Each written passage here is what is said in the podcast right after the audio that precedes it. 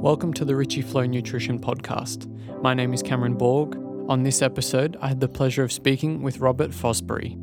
Robert Fosbury is an emeritus astronomer at the European Southern Observatory and an honorary professor at the Institute of Ophthalmology at University College London. For 26 years, Bob has worked at the European Space Agency as part of their collaboration with NASA on the Hubble Space Telescope. He joined this initiative in 1985, more than five years before the launch. During the latter part of this period, Bob served on NASA's Ad Hoc Science Working Group and the ESA's Study Science team as they developed the instrument concepts for the James Webb Space Telescope, the next generation of space observatory.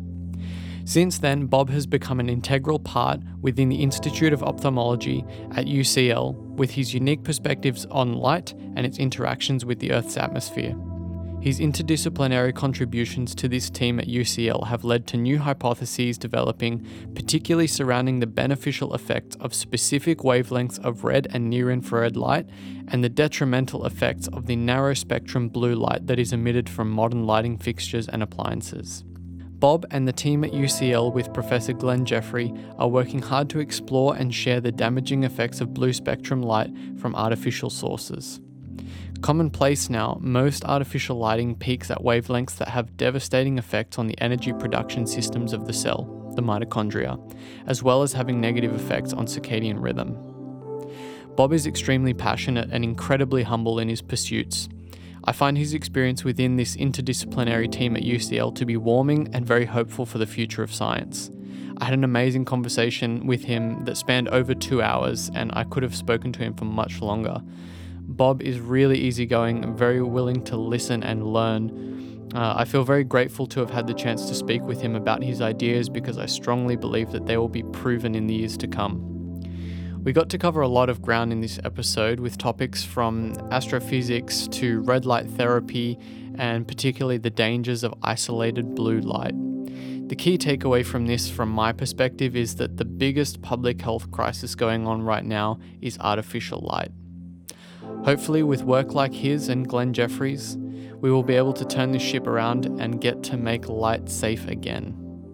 With all that being said, I hope you enjoy the episode.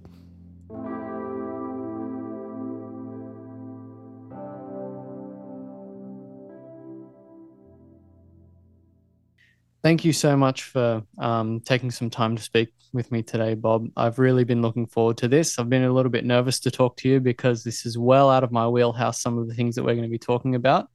Um, but you've got a lot of interesting ideas, and um, I'm really excited to hear your thoughts. Um, right or wrong, I think it's just great to, you know, uh, get some of these things out. So um, maybe you can talk a little bit about um, how you got involved um, in light, uh, looking at light from your background in astrophysics.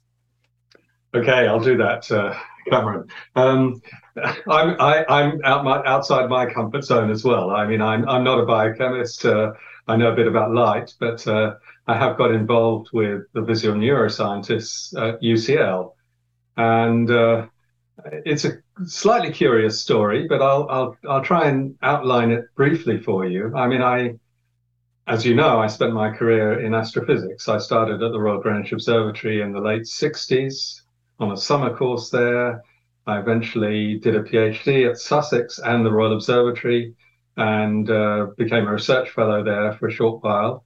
And then went on to Australia. Actually, I, I went to on the, one of the first two fellowships to the Anglo Australian Observatory.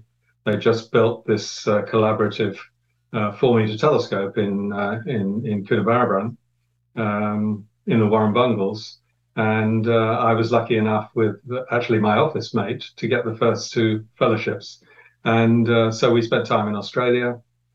Anyway, that my my career progressed from there through a number of stages: the European Southern Observatory, working at CERN, and then back at the Royal Observatory, working on the new uh, telescopes on La Palma, and then going back to the European Southern Observatory, actually employed by the European Space Agency to work on the Hubble program, which I did for, I think, 26 years. So I was very familiar with the Hubble program.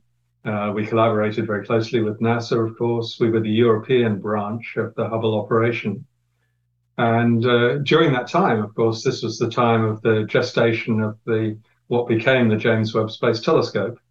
And uh, I was one on one of the early NASA committees, the so-called ad hoc science working group, uh, that was tasked with selecting the kinds of instruments that should fly on the on the Webb telescope.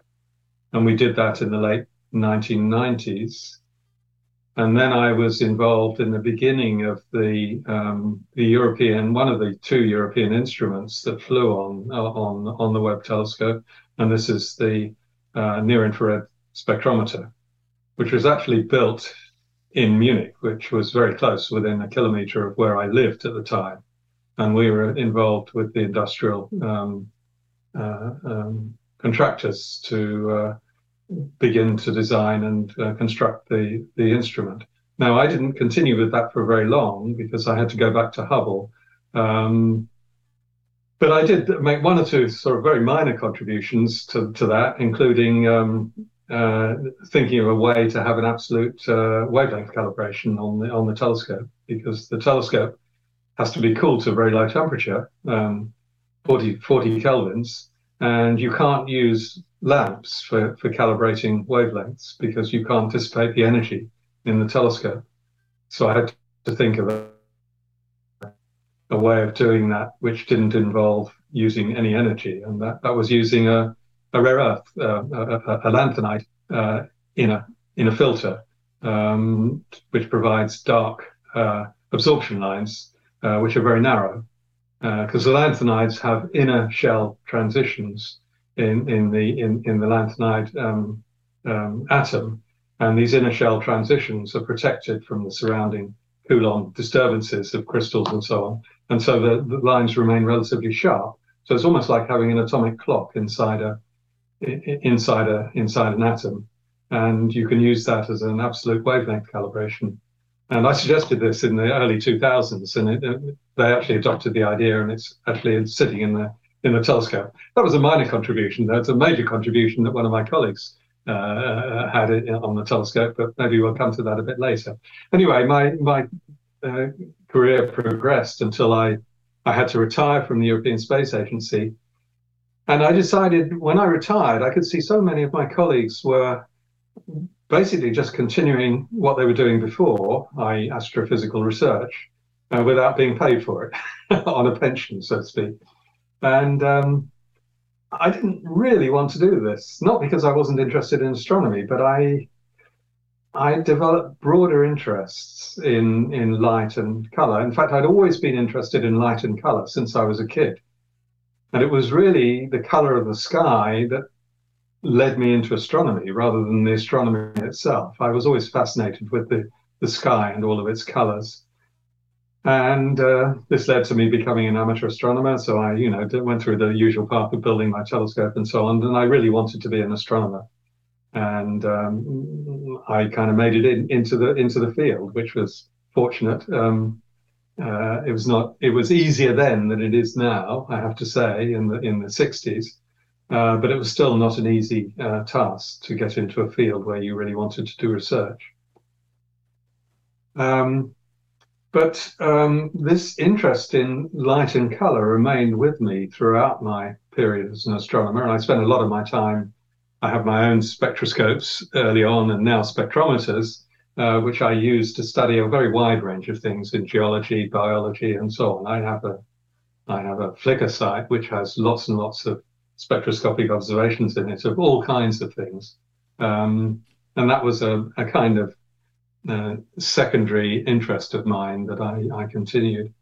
So when I uh, when I when I started to retire, I was invited by an astronomical colleague of mine who was professor of astronomy in Durham uh, to apply for an interdisciplinary fellowship at the Institute of Advanced Study in Durham. And um, he said, "Well, you know, we'd like you to come, but there's five days before the deadline and you have to get referees and references and so on. I said, look, there's no way I'm going to get referees and references in five days. You all have to write them for me. Anyway, I got onto this fellowship, which was three months in Durham, given the freedom of the university to go around and talk to people in all the different departments and uh, faculties and so on. Uh, uh, and that was a real eye opener for me uh, to, to, to spread my wings and, you know, think about humanities, think about chemistry and um, geology and, and all of these things.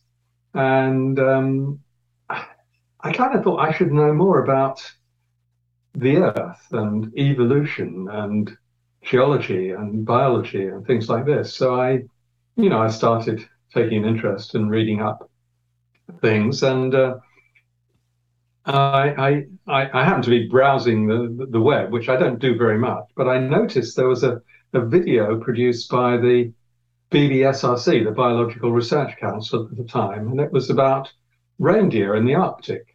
And uh, this was somebody uh, who had written a paper, uh, had spent a lot of time in, in around Tromsø working with the Sami people in the Arctic. And uh, they'd been studying reindeer vision.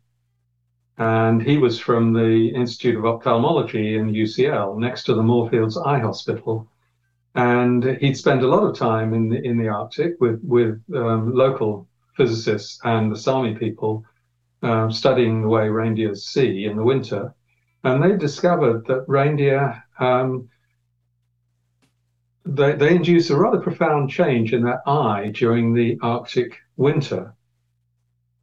And uh, because the light, obviously, it's twilight. It's mostly twilight during the Arctic winter. The sun circles around the horizon, mostly, well, entirely below it in the in the in the three winter months around Tromsø, and so you get very long periods of twilight. Now, I knew that twilight was extremely blue, uh, and I knew why, and I'd studied it myself m- many decades before. And uh, I noticed that in the paper that these people wrote, they didn't mention why why the reindeer had to change its uh, vision during the winter. so I, I wrote to this guy and I said, I really like the paper. It's a very interesting topic, but you didn't mention why the reindeer had to do this. he said, if I may quote the email uh, verbatim, he wrote back the next day and said, Oh shit, he said, I knew we should have an atmospheric physicist on the team.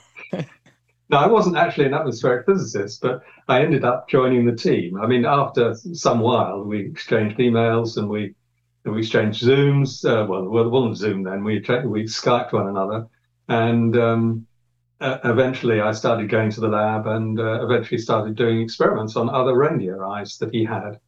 And uh, well, to cut a long story short, uh, we sorted out uh, exactly what happened in the eye to make the changes. And um, during that time, because I had um, I had difficulty getting into the building because you know there's a, a lot of security in in university buildings now, and uh, so he said he'd get me an entrance card for this uh, for, for, for the building so I could get in without dragging him down from the third floor every time anyway, the entrance card, the, the entrance card said honorary professor at UCL. So this gave me access to the library, which was fantastic because I didn't have access to a university library after I retired.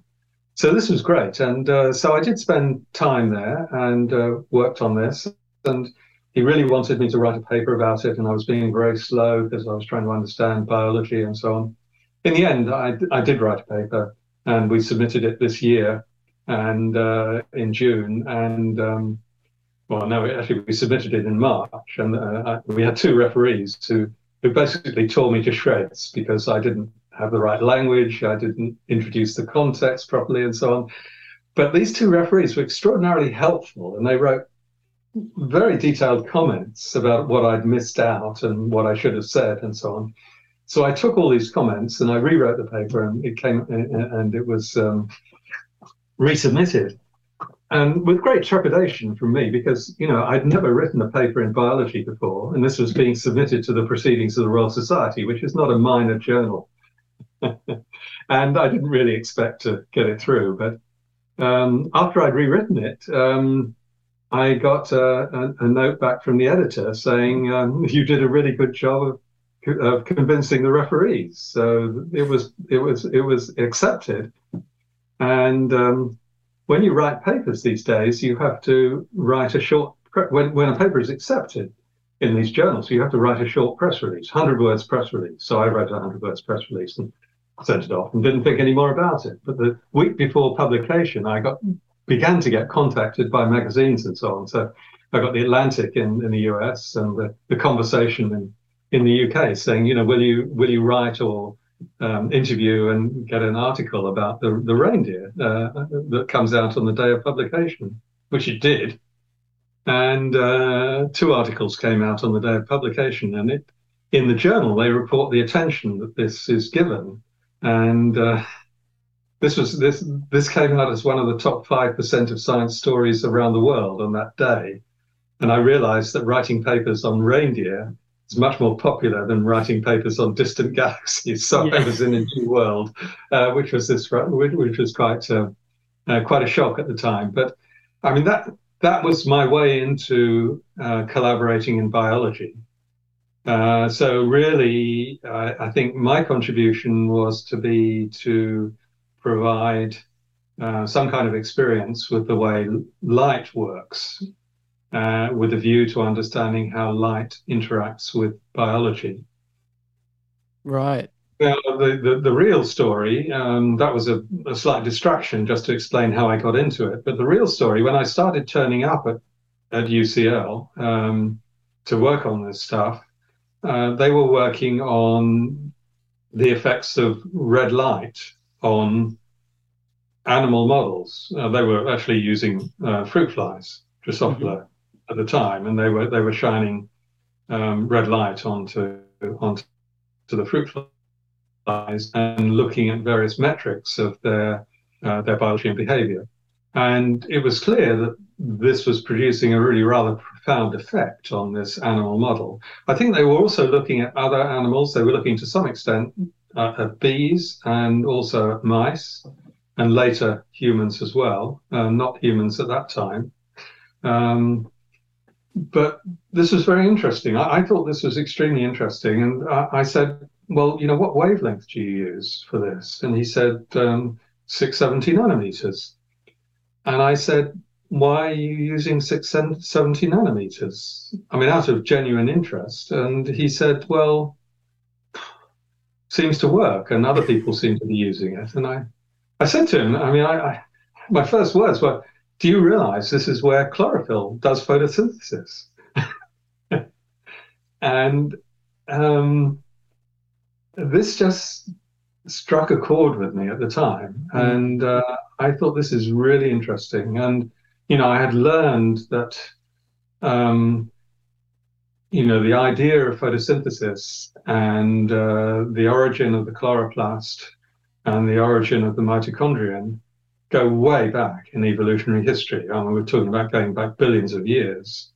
So this was a connection to the very distant past. And I'd always been interested in the process of photosynthesis. I'd read books about photosynthesis. So my my introduction to biology at this level was really through trying to understand photosynthesis and in particular the history of the discovery of the various processes that contributed to it. And it was clear to me on, on reading about this that the physicists played a major role in this, uh, you know, partly with the, the use of uh, uh, isotopes to track uh, molecular movements uh, within the process to, to, to find out where the you know where the where the where the carbon came from and yep. where the oxygen went and so on. Um, and also when there was the problem of how the photon energy was transferred to uh, the reaction center in the chloroplast.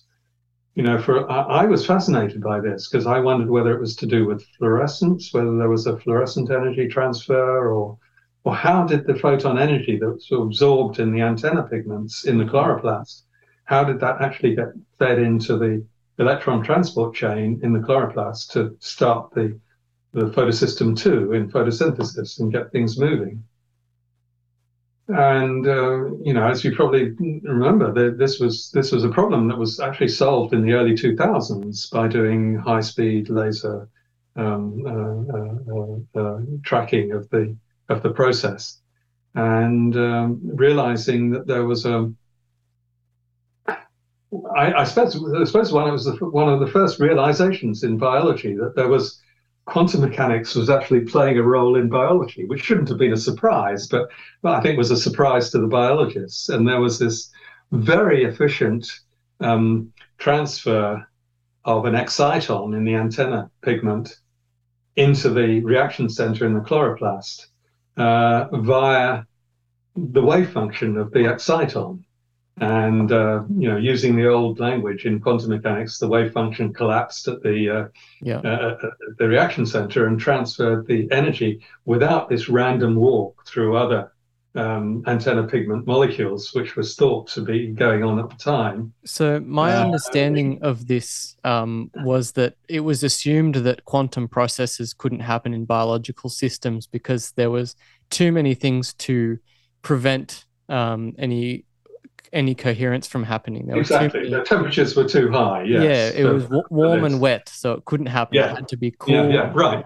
So, so when this was first proposed, it was basically laughed at um, yes. that these quantum processes were happening. And I think it's like, is photosynthesis something like 36 quantized steps? Like it's a very, very careful process um, to get all the way down, um, which is which sounds crazy that it's um, quantum. But I mean, when you when you think it's interacting with photons of light, you're, you're right. It's probably not that crazy now that you think about it. Yes, it's a perceptual change. I mean, it's obvious that quantum mechanics is responsible for everything we do. Of course, the, the, the way that the realization of that uh, obvious fact takes quite a long while to sink in, into the uh, the broader scientific community. And I hope we'll come back to this question of the broader scientific community and how they interact, how, how people in different fields interact with one another, because I think that's terribly important. Yeah. Uh, but as yeah. far as the quantum mechanics of photosynthesis is concerned, uh, that was uh, a problem that was addressed and I think solved to a large extent by the physicists. And uh, so that was an indication that one needed a very broad um, attack on these very complex problems in order to piece them all together. And photosynthesis is a wonderful example of that collaboration over many, many years, producing I, I, can't I can't say that people understand photosynthesis perfectly. I don't think they do, but mm. certainly it's understood at a very deep level now. Anyway, the, the, this this germ of an idea of the connection between the the wavelength used to study these processes in mitochondria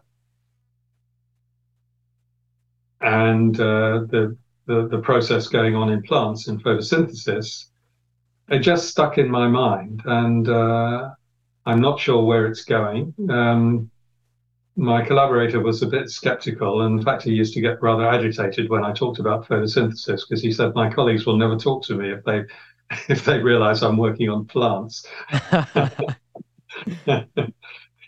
but um, anyway, that that was that was something that really um, tweaked my interest in this. And then that was go- that those experiments were going on. I wasn't directly involved in those, although I certainly discussed with the his lab what I thought about the processes. So I was a kind of external um, sounding board for some of the experiments they were doing. But then they were talking about blue light. Blue light seemed to do the opposite. Blue light seemed to um, have negative effects on on on these animal models. Um, and the question was, why was that happening? And um, again, there were some accidental uh, uh, collisions between ideas. The, the, these visual neuroscientists realized that blue cone photoreceptors seem to behave differently from the longer wavelength cones. And they had discovered that uh, the blue cones contain fewer mitochondria than the uh, than the medium and long wavelength cones. I mean, the, the, most of the cones in your eye are packed full of mitochondria because the, the photoreceptors use they actually use far more energy per cell than any other cell in your body. They use more energy than muscle cells. They use more energy per cell than brain cells even because to reload your photoreceptor after it's detected photons uh, takes a lot of energy. And the the puzzle was that the blue cones seem to use glycolysis. They seem to want to do the use the inefficient energy generation process of burning sugars uh, to make some of their energy. and this didn't seem to make any sense. Why would they do this? Because it's it's inefficient, um, it's damaging to cells, and uh, it didn't seem to be right. So um, we were thinking we were thinking about why this might why this might be the case, and um, we thought, well, why do the mitochondria? Why do these? Uh, why do these blue cones have so few mitochondria? And then I was doing. I think I was doing a literature search, and I found uh, I found a paper in the in the SPIE, the Society for Optical Engineering. I, I, can't remember what the acronym is exactly, but it's a it's a journal that's often used by engineers who build telescopes and instruments. So I was familiar with this journal, and the biologists were not at all familiar with this journal. Mm-hmm. And I found a paper which had actually measured the um, the absorption spectrum of mitochondria because they were interested in getting light energy deep into the body for various kinds of therapies. So they wanted to know what in in in the body absorbed what, and so they had a measurement of um, they extracted mitochondria from the liver of a rabbit or something. I can't remember what it was, but um, and they shone light through it and, and, and produced an absorption spectrum. And this had a strong absorption at around 418 nanometers in the in the deep blue. So I, I, I sent this I, I, sent this paper copy of this paper to the, the people in UCL and uh, it kind of uh, blew them away. They didn't know this, and they said, "Well, if mitochondria absorb in the blue, and you have all the mitochondria in the light part, you know, because the, the light has to go through that that, that segment of the photoreceptor before it reaches the um, the receptor itself. Um, if it absorbs blue, you maybe that's the reason that they don't have so many mitochondria because they don't want to absorb too much blue light before it gets to the, the receptor itself. Uh, so we published a paper about that uh, some years ago, and uh, we actually also tried to extract um, mitochondria ourselves uh, and and look at the absorption spectrum and we did this, and we got essentially exactly the same result, rather better right. result, but right. Uh, the same result as was discovered before. So it, it's clear that mitochondria absorb blue light, which, if you think about it, is not a surprise because mitochondria uh, have, uh, I mean, they have heme. They they actually um, synthesize hemoglobin, so they have they have hemoglobin in their in, in, in themselves, and they, they also have cytochrome cytochrome C as part of the electron transport chain, and and they're they're porphyrins, and they have a Soret band in the blue at around 420 nanometers. So it's no surprise that they absorb in the blue, uh, but this was an example of a case where that blue absorption was a hindrance to the operation of the photoreceptor, so it had to modify it had to modify its its energy generation process. And um, so the group there got more interested in blue light. And as the worries about blue light illumination became more and more apparent, um, we became more and more interested in what the process was. Where, why was the blue light damaging? And uh, what was it actually doing? And I think, you know, quite a lot of people are working on this now. And I, I think the the consensus opinion is that the uh, uh, the damage is done by reactive oxygens, and um, uh, somehow the blue light stimulates uh, this re- uh, generation of reactive oxygens in the in the in the mitochondria. Yeah, yeah. It was so that very, was one. It was very interesting um, that paper that you sent me um, yesterday, the uh, one from Scott Zimmerman and um, Russell Reiter. Um, yeah. One of my favorite papers, actually. And um, he uh, references a paper where they make the case that if you were outside in sunlight, uh, most of the uh, reactive oxygen species that you would make, or about half of them, wouldn't come from UV. They would actually come from visible light, um, which no one really gives any uh, thought to at all whether visible light can have any health or benefic- uh, beneficial or detrimental effects. Um, because you know we can kind of see it, we're aware of it. Um, there's not really any attention being called to it, but like you said, now there seems to be a consensus coming around that narrow spectrum blue light that is devoid of um, red light as well is uh, very very damaging, and and like you said, the mitochondria um, uh, basically just shut up shop as soon as as soon as they get shone with that blue light. Um, I know uh, that uh, Glen and um, one of his colleagues, uh, who's now in France, have um, published work about how mitochondria just seem to say, "No, I'm not going to do anything if you're going to shine with blue light that's not balanced by red." Um, so, and just before I forget, you mentioned uh, earlier that twilight is um, rich in in blue light. Um, now, I was used to the idea that when the sun is on the horizon, it is more um, densely populated with the reds and the yellows and the pinks and the oranges. Um, so how come twilight is is more blue rich uh, than I would have I would have anticipated if it's on the horizon it would be more uh, red uh, in the red.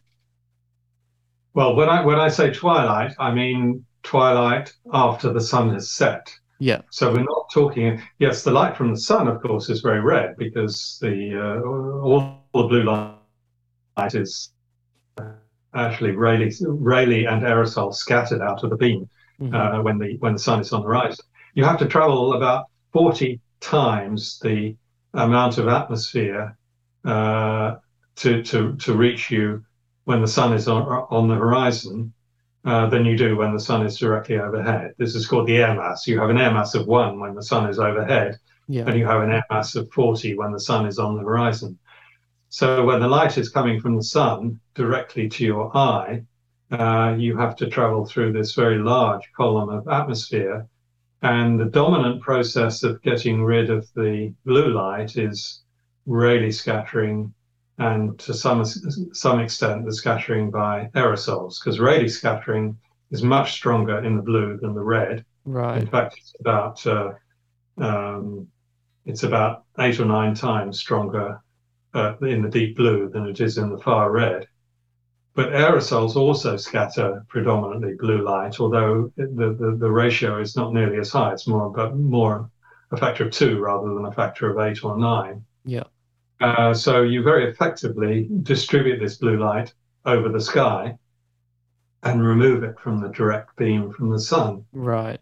Um, the thing that wasn't understood and is still not widely understood by even by scientists is that the uh, the color of the twilight sky uh, is blue, uh, like the daytime sky. Mm-hmm. Uh, but the twilight sky blue is a totally different physical mechanism from the Rayleigh scattering of the daytime sky. When you look at a daytime sky, you're seeing Rayleigh scattered light. So it's a it's a pure soft blue. I mean, gradually you get less and less red light as you go further, uh, as you go, well, less and less light as you go further to the red. Um, twilight, this basically jumps to a different physical me- mechanism, which is one of absorption. Now, the strongest absorber in, uh, in, in, in the visible spectrum in our atmosphere is ozone, mm-hmm. uh, which is in a layer between about 12 and 40 and 40 kilometers uh, altitude. Uh, so we don't we have very little ozone at ground level generally without lightning flashes and so on. Uh, but we get a lot of ozone high in the atmosphere, and we all know about the ozone hole and so on. It's high atmospheric physics that produces the ozone. And ozone is blue. Uh, if you look at liquid ozone, mm-hmm. it's a gorgeous ultramarine blue, very rich blue. And that's because we know about the, the, the absorption of ozone in the ultraviolet part of the spectrum because it allows us to survive. Uh, it absorbs all of the damaging, or most of the damaging ultraviolet light and allows life on the surface to survive. Uh, but there's another absorption uh, centered in the orange uh, called the Chapuis band after the uh, after Chapuis in, in, in, I think, the early part of the last century. I can't remember exactly when. Um, and that's that band is generally very weak when the sun is high in the sky. Astronomers know all about it because they have to measure it to, to look at atmospheric extinction of starlight. Uh, but most people are not aware of this uh, absorption band in, in, in, in the visible spectrum in the orange. And it's a very, very broad band. It's a very unusual looking band. It's complex in shape and it's very, very broad. It's centered quite near the sodium D lines in the, in, in the orange. Uh, and it spreads into the red and it spreads right down through the yellow into the green and is very weak by the time it gets to the blue. So you get this big, very, very big absorption band, which uh, as the sun sets, as we said, the path length through the atmosphere increases. Mm-hmm. This band becomes increasingly strong as the sun gets lower down in the sky. And uh, it begins to become noticeable in the color of the sky around about the time of sunset, even when the sun is still above the horizon. If you look at the sky, uh, the sky is taking on a color which is strongly influenced by the ozone. In fact, it's remarkable that if you if you model the sky, the color of the sky, with just these scattering processes, absorbing, uh, avoiding the, ignoring the absorption by ozone, the color of the clear twilight sky at sunset would be straw yellow, slightly grayish straw yellow. Wow. But if you look at the zenith at sunset, it's an incredibly deep metallic blue purple, and this is entirely due to ozone. Mm-hmm. And this was discovered in the in the late 1940s and early 1950s uh, by the American atmospheric scientists who were firing um, donate, rockets donated to them by the by the Germans after the war uh, into the high atmosphere to study the the color of the sky and the, the strength of Rayleigh scattering and so on. And there was a guy called um, Hulburt who was flying these rockets, and he'd calculated the brightness and color of the uh, of the twilight zenith sky using Rayleigh scattering models of the atmosphere, and he found that the uh, the measured uh, color and brightness was very different from what he what he uh, what he computed, and this was a real puzzle around the late 40s, around the time I was born actually, and um, he published a paper in 1953 about the color of the twilight sky, uh, showing that it was due to ozone gas absorption and this Chapuis band. Beautiful paper, described very clearly with lots of models and so on, completely solved the problem. But of course, nobody knew about this paper. I didn't know about this paper. Right. I studied the color of the sky myself, independ- entirely independently, without any knowledge of this paper in the early 90s. And I came to the same conclusion. I realized by looking in my astronomical reference books that there was this absorption band in the orange called the ozone Chapuis band, and I modeled it myself. And I, I made this discovery entirely independently in the early 90s. And it was many years later. I mean, I didn't think terribly much about it. I thought, okay, well, that's the answer. But uh, I didn't know the history at all. And I was sitting down with colleagues in the Space Telescope Institute in Baltimore. I spent a lot of time there.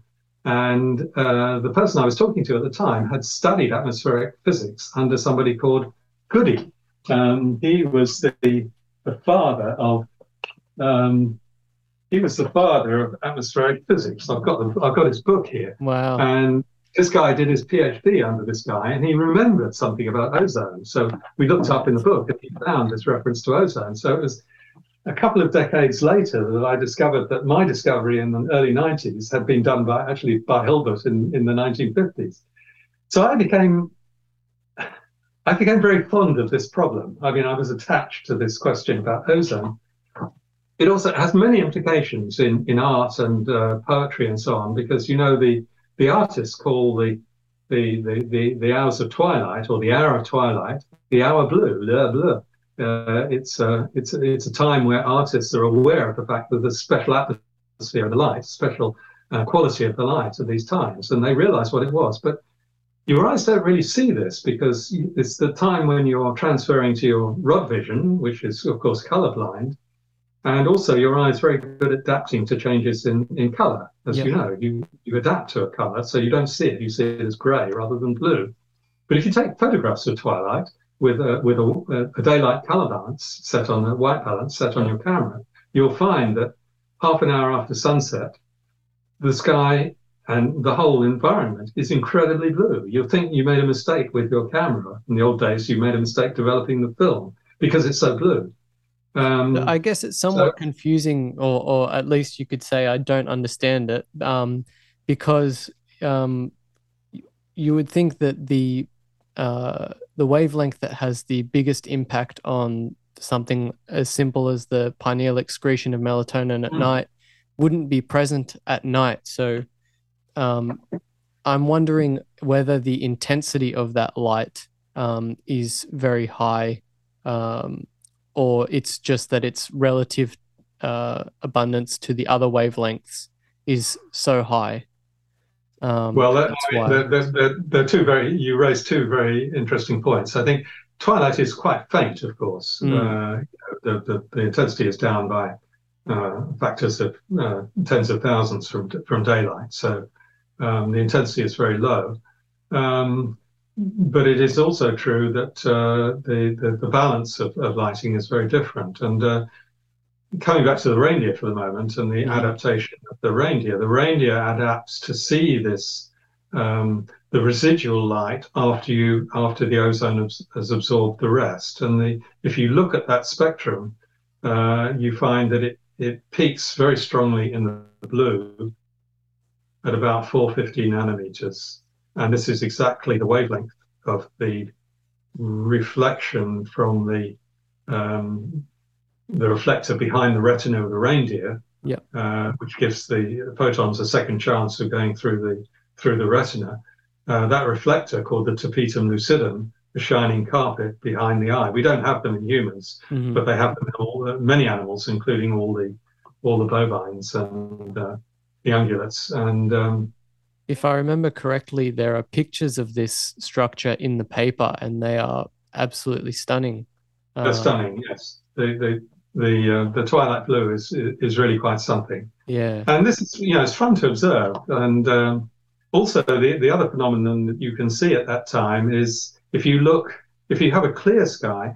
Let me let me just emphasize that for the twilight blue, the blue hour, it doesn't matter whether the, the, the sky is clear or not it's always blue mm-hmm. because uh, at twilight because this ozone acts like a color filter arching over the sky and um, uh, you uh, it, it, it, it, it just changes all the incoming light to blue uh, and so it, unlike the daytime sky when you only see the blue when, when the sky is clear at twilight uh, the sky is always blue so the reindeer have to live uh, eight or 10 hours a day under this um, rather low but significant uh, blue illumination. And this was the cause of their, presumably the cause of their adaptation. They changed their reflector from a sort of golden color in the summer uh, to a blue color in the winter. We worked out exactly how that, that, that change happened. I won't go into that now, but uh, we, we understand exactly what the physical change was in the structure of this mirror behind the retina uh, to do this. Um, but yes, uh, and there's an interesting point you make about the intensity and, and the color of the twilight.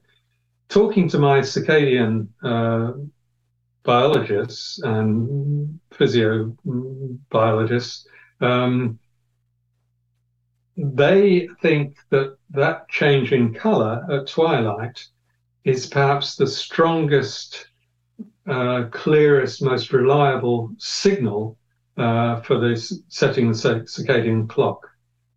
The brightness of the sky is very unreliable because it's so dependent on atmospheric conditions and so on and so forth. But the color, the color change always happens, and uh, that's a very, very powerful, reliable uh, signal of the time of day to set the circadian clock. Yeah, I believe there are actually cells, if I remember correctly, the intrinsically photosensitive retinal ganglion cells that are yeah, that, that, that's right. Yes, that directly, those are the ones that assess. Yeah, they they they assess the um the color temperature so that uh, that you see a lot of people now in the health and wellness uh, space saying how important it is to get at least 10 to 15 minutes of early AM light mm. and then uh, light on the horizon as the sun is setting, as they are the most important times of the day to set the clock. Um, and I think that's an incredibly powerful tool to use. And um, yeah, like you said, with with all of these um, circadian guys, they they know that that's that's the prime time. I mean, also getting bright light during the day, the brightness is is also a factor. But yeah. I think these these uh, color temperatures that you see in the early morning and late afternoon are very important uh, signals for the, for the eyes and the brain. Yeah, well, I mean, let's let's try and unpick that a bit. There's a lot going on here, and I think we have to be careful about uh, uh, the different things that are going on. The circadian business is to do with controlling the, the functions of your body at different times of day and so on, and, and, and there's a huge amount of research that goes on on in that area. And uh, I talk, the, the person I speak to is someone called Ma, uh, Manuel Spitschan, who was at Oxford until recently, is now in in Tübingen and, and, Munich working on this. He's the guy who organised the the summer school that I went to this this summer, and he was doing very interesting experiments on this uh, circadian uh, switch to do with the blue twilight, and he was looking at the reaction of eyes to absorption in the in the blue at slightly longer wavelengths, around 490, 500 nanometers, uh, that interacts uh, in, in, in, the melatonin uh, business, and effect of that on, on the eye, and also the effect of deeper blue light on the blue cones. And so the, the, the melatonin process goes on in these uh, ganglion cells, and the, the deep blue process goes on in the cones, in the blue cones and he was looking at the reaction uh, to to the cone signal and the ganglion cell signal, and they work in opposition to one another. Now, I won't try and explain that to you in detail because he's the expert, and I'm not sure that I could explain it carefully. But they had the, the, those two signals had opposite effects on your pupil dilation, hmm. and uh, I think the story went that this this opposition between these two signals at different blue wavelengths produce this very strong trigger for the setting of the circadian clock. So there's a lot going on with melatonin and circadian processes uh, to do with the quality of the light in the blue, um, which is all very interesting and needs to be communicated uh, uh, more widely between them and other biologists, I'm sure. But I'd like to I'd like to emphasize that that set of processes is somehow distinct from the pure interactions of photons with biochemistry, with individual molecules that we're talking about uh, with the red light and the blue light and the reactive oxygens. Now, the way of making the reactive oxygens from the blue light that yep. you mentioned, you know, this fact that this blue visible light, not not far ultraviolet light that, that has this effect. When you when you excite a porphyrin uh, with blue light, uh, you, you you you change the uh, you you induce an electronic transition within the porphyrin to a higher excited state. in fact, with blue light, I think you excite to the second electronic level, and uh, that excitation can um, result in a, a, a, radiationless transfer to another higher level, a bit lower down, uh, which is metastable and it hangs around for a while. And while it's hanging around in that excited state, this porphyrin can interact with an oxygen molecule and can change the, uh, the, the, the excited state of an oxygen molecule from a triplet state to a singlet state. So this is a quantum mechanical process mm-hmm. that happens when oxygen and porphyrin molecules come close together. And uh, this can create singlet oxygens, which are known to be very highly reactive. And these are the these are the reactive oxygens that in the early days of photodynamic therapy, when people were killing cancer tumors cells with with light. Yeah. This was the reactive oxygen, the singlet oxygen that they produced using porphyrins and blue light. Yeah, right. Now, that was the early experiments going on in this field.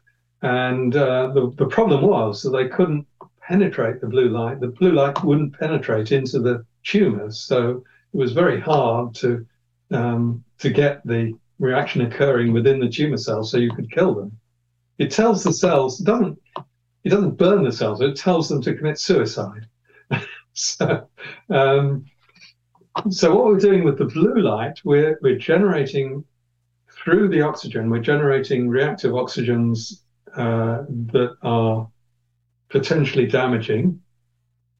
I mean, the reactive oxygens are used for other things. They're used for signaling between cells and so mm-hmm. on. So they're a central part of the biological process. If you get too many of them, they do too much damage. And so that, that's a problem. So we, we do know there's a pathway in the blue, uh, which is a sensitive function of wavelength. It's just in this range in the deep blue, where you can excite the porphyrin and uh, you can produce a reactive oxygen. Now, there are some subtleties here, which I'll, I'll, try and explain. But um, in mitochondria, uh, we know that mitochondria synthesize heme. Mm-hmm. Uh, and to synthesize heme, you need to have a, a precursor molecule, uh, which is something called protoporphyrin, protoporphyrin 9. Mm-hmm. So this is a this is a porphyrin that doesn't have a metal in the middle. Now, to make heme, you have to add iron into the into there's a, there's a there's an enzyme that does that. That's, so that's how you go off and synthesize heme. That same protoporphyrin molecule is the immediate precursor to chlorophyll. So in chlorophyll, porphyrin like uh, protoporphyrin like heme, uh, but instead of having an iron, it has a magnesium in the center.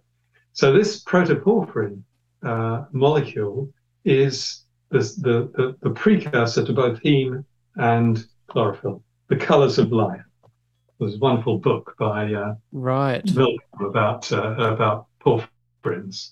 So presumably that protoporphyrin nine is uh, highly conserved um, from many many millions of years ago. Absolutely, yeah. absolutely, yes, yes, absolutely.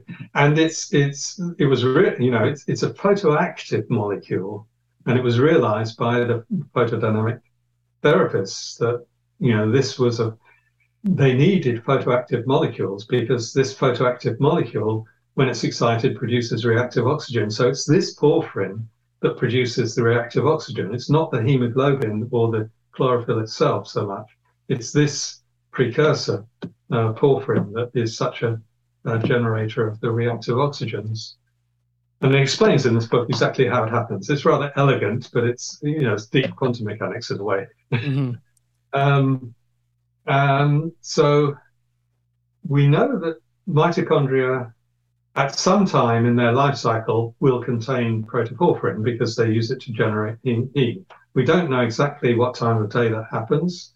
Uh, those experiments ought to be done uh, by somebody, possibly by us, uh, but it's um, we're not terribly well equipped to do that. But um, we know that that protoporphyrin is present, and it's we assume that while that protoporphyrin is present within the mitochondrion, it's very sensitive to uh, to blue light, and so if we shine blue light on on on a mitochondrion while it's going through this process, it will cause damage.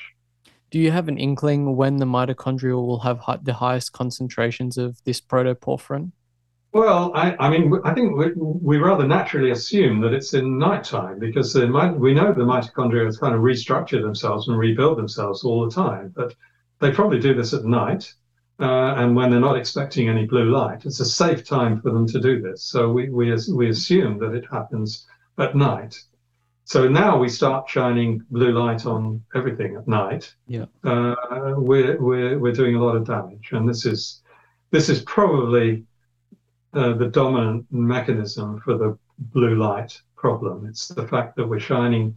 It's not the blue light itself. If you do this at daytime, it's balanced by other processes, especially in the red.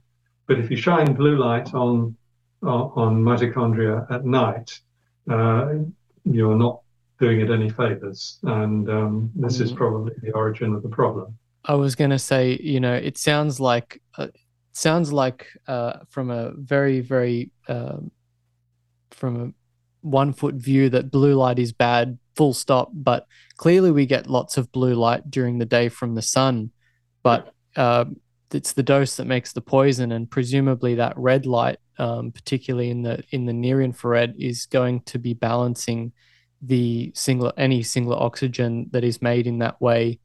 Um, you know, I've, I've, I think I've, I've read, it might be in that uh, Zimmerman paper where um, the near infrared sort of acts as like an antioxidant. Um, it has an antioxidant mechanism sort of built in. Um, so yeah, that that balance seems to be very very important. I think I think that's right, and I think that's a picture which is beginning to clarify. I'm not sure that anyone understands the all the mechanisms, all the actual biochemical physical mechanisms that are contributing to this process, but yeah, if we if we have a sort of mid mid conversation recap and summary, yep. I think the yep. point is that the point is that we've evolved over we, including pre pre mammals. You know, we life has evolved for the last two and a half billion years, ever since oxygen entered the atmosphere. We've evolved to live with oxygen in the atmosphere, and you know, oxygen up until that time had been extremely toxic to to life forms. So life forms had to get used to having oxygen in the atmosphere. And of course, the oxygen was produced as a waste product from photosynthesis. And so the photosynthetic um, organisms, the plants and the cyanobacteria, as their precursor and so on, lived with oxygen and they lived with the production of reactive oxygens, which was associated with the photosynthetic process. So we've lived with this, and we've lived with sunlight and, and thermal light sources over these uh, billions and, and, and, millions of years. And uh, we've adapted to the dangers, and the dangers are associated with with oxygen. And so, you know, we've we entered the last century uh, with a with a, a, a, a valid balance of light and oxygen in life and in our own lives. And um, this balance seems to be uh, associated with the damaging effects of the blue light on one hand, which we've just discussed, and the mediating effects of the red light, which we haven't yet discussed in any in any detail. Uh, but the fact that if you look at the spectrum of the sun and the other other hot sources, the, the, the sources that produce thermal radiation, black body spectra, there's a very good balance between blue and red. In fact, daylight uh, and sunlight have almost equal energies per unit wavelength in, in at 420 nanometers and 670 nanometers. Yeah. So they're very well balanced. And then we started saying, uh, well, it's very wasteful to uh, generate all our light using thermal sources because most of the energy comes out in the infrared. So we better think of something better. And so the lighting engineers, first of all, thought about fluorescent tubes, uh, which work in a very different way from a, a glowing, uh, glowing filament. And so they produced um, fluorescent tubes, which I think are generally acknowledged to be horrible to work under. Um, they don't have any, well, they have very little red light, and they don't have any red light near 670 nanometers. Yeah. Uh, and so, um, they, you know, they have quite strong blue light. Um, so they're they they're kind of uncomfortable. Nobody was really sure why, but they were kind of uncomfortable to live under. People felt terrible when they walked out of a whole day working in a factory with they flicker like mad as well. And they flicker as well. All kinds of things are wrong with those. And um, then they thought, oh well, we, we can do better than fluorescent tubes. We can make LEDs, light emitting diodes. And then the Japanese won this Nobel Prize in 2014 for the, the wonderful blue LED, which was going to revolutionize lighting throughout the world, which unfortunately it has. Mm. and this was a mistake. I mean, they didn't, re- I mean, it's not a mistake made by the guys, the physicists who won the Nobel Prize, because it's a wonderful invention. You know, physically, it's a wonderful invention, has many uses. Yeah. But to use it for lighting is a disaster and um, it produces extremely strong blue light. uh, which is its only product, only light product. All the other colors are produced by phosphors inside the structure of the of, of the light of the, of the bulb, uh, which produce the other colors. But because lighting engineers quite reasonably thought that, well, we don't want to waste any energy, so we'll only produce visible light in our devices. And these LEDs are extremely good at producing only visible light. They don't produce any ultraviolet and they don't produce any infrared. And they're extremely efficient at producing white light, uh, which costs very little to run, which means that councils buy them and they make them far too bright.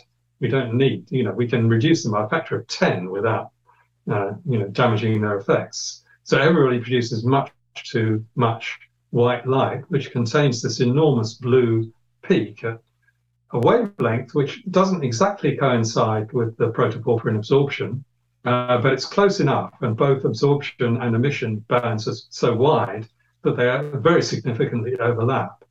And uh, you know, I can't emphasize too strongly that this is a mistake and it has to be changed. It has to be changed. We can't continue using these very white uh, lamps. We talked a bit about color temperature early on. The color temperature of the, the light outside my window at the moment is 4,000 kelvins, mm-hmm. which means that that blue peak is extremely strong. If you buy a, a light bulb in the store and take it home, don't buy a 4,000 Kelvin light, buy a, a 3,000 or a 2,700 Kelvin lamp, which has a much weaker blue peak and much stronger um, emission of the other colors in the, in the, in the visible spectrum. But none of these LEDs contain significant um, infrared light. And I think this is a fundamental problem. And I think this is what we have to change. And it's, it's not a problem for the lighting manufacturers. They can easily make uh, lamps which include significant infrared emission. Uh, by the measure of efficiency of producing a visible light, uh, producing only visible light, which you can see with your with your eyes, they'll be less efficient, but they'll be considerably more efficient at making you feel better and, and not killing you. Um, so this is a no, ser- I'm serious. No, I, mean, I know, slow, I know. This is a slow death. The reactive oxygens that are produced by blue light are the same as the reactive oxygens produced by Chernobyl radiation. It's the same process that kills you. Okay. I genuinely believe that the biggest um, public health issue we're facing right now is is our lighting. Uh, I think it is. It uh, is. It's without a doubt. And um, like you said before, it not only it not only affects the circadian system, but it's also causing direct damage. So you've got these two two pathways in which it's absolutely destroying us. Um, yes. And uh, I know I asked this. I asked Glen. You know what what mm. well what are you what are you looking to do? Like what are you moving towards? And and he basically said what I want to have on my um, on my tombstone is that that we we changed public lighting. We we got them to fix the mistake, uh, mm. and that was a very very powerful message to me. That uh, you know it really is that big of a problem. Uh, it's not it's not minor. You know, um, and the, the insects that we use on these experiments are fruit flies, okay? Maybe we shouldn't do animal experiments, but uh, we use fruit flies, okay? If you shine blue light on fruit flies, uh, first of all, they don't have any energy left. They can't climb up the, the cells the, the, the, the tubes that we, we, we, put them in. And um, if you shine too much blue light on them, they die. But it, anyway, it reduces their lifetimes. If you shine red light on them, uh, they have loads of energy and uh, they, they live longer. Um, the insects, we're killing the insects around the planet by leaving these bright white lights on all night. And uh, I, I, you know, I, I can't say whether this is the major cause, cause of the insect loss around the world. It's probably associated with insecticides as well. But the light certainly isn't helping, and it could be a very significant factor in, in killing the insects around the world. And all we need to do is to repair the balance between the spectral colors of the light that's emitted by the devices we use at light at night. Now, this is not, I, I hate to use this phrase because it's so silly, but it's not rocket science. it's, it, you know, it's easy to do. I mean, The manufacturers can do it at the drop of a hat. You know, they may produce devices which are slightly less efficient and they may cost a little bit more but you know they can do it and they'll save the planet. This is called. I heard the expression once. This is the new asbestos. The the white LEDs are the new asbestos. We're going to have to root them out of buildings and change everything uh, before they kill us. Yeah. Um, so we feel very strongly about this, but um, that, I mean that's the that's in a way the fundamental driver. But I mean I'm particularly interested in the in the processes that contribute to this problem. I mean I, I now I'm not equipped as a as a as a biologist uh, or a biochemist, but I do think very broadly and deeply about this, and I think the evolutionary connections are very important. It's not only the evolutionary connection with the chloroplasts and the mitochondria, which go back to the, you know, the first eukaryotic cell. It's other chemicals, porphyrins we've mentioned. Uh, the melatonin is a very ancient molecule. It pre, it way pre predated the, the the the first eukaryotic cell. So this this molecule goes way back in evolutionary history, and as you as you hinted before, it's a very powerful antioxidant itself, and it seems to stimulate the production of other antioxidants as well. And I, I remember watching a, another one of these uh, YouTube videos by um, uh, uh, Professor Seheult, S-E-H, uh, uh, can't remember how it's spelled, uh, who um, who has been pushing this idea of the effects of light on on on health, and he likened this to um, an engine. If you think of the if you think of the mitochondrion as an as an engine producing energy for your cells, yeah. Uh, when it works hard, uh, you have to cool it because otherwise it slows down and, and stops. And the analogy is that, you know, as it's working, it produces lots of these reactive oxygens as a byproduct of actually producing the, the ATP, the, the, the chemical energy that is needed by all the cells in the body. And the coolant is the antioxidant, which mops up these reactive oxygens. Now, this comes to the area which I, I think is very interesting at the moment. And I, I have to admit that I don't understand exactly what's happening. I'm not sure that anyone is, understands exactly what's happening. But in your favorite paper that you you pointed out, I, I sent it to you yesterday. I'm glad you already had it. But yeah. Um, it, it seems that the infrared light somehow stimulates the production of melatonin within the mitochondria. And, um, you know, there are various references in these papers which point to the fact that this happens, but I've not been able to find or figure out the actual physical biochemical process uh, that links the infrared radiation with the stimulation of melatonin production. Um, I don't I found, you have any ideas about this, but yeah, well, I found um, today that uh, last month um, Reiter and Zimmerman published a paper that I think directly looks at that question. right. Um, okay. And they they talk about how uh, sunlight and exercise both increase mitochondrial production of melatonin um, because of the uh, the excess reactive oxygen species that that generates. And if you uh, put rats in a very stressful situation during their uh, pineal melatonin peak, all of that pineal melatonin disappears from the blood very quickly because it's gone straight into the cells to um, mm.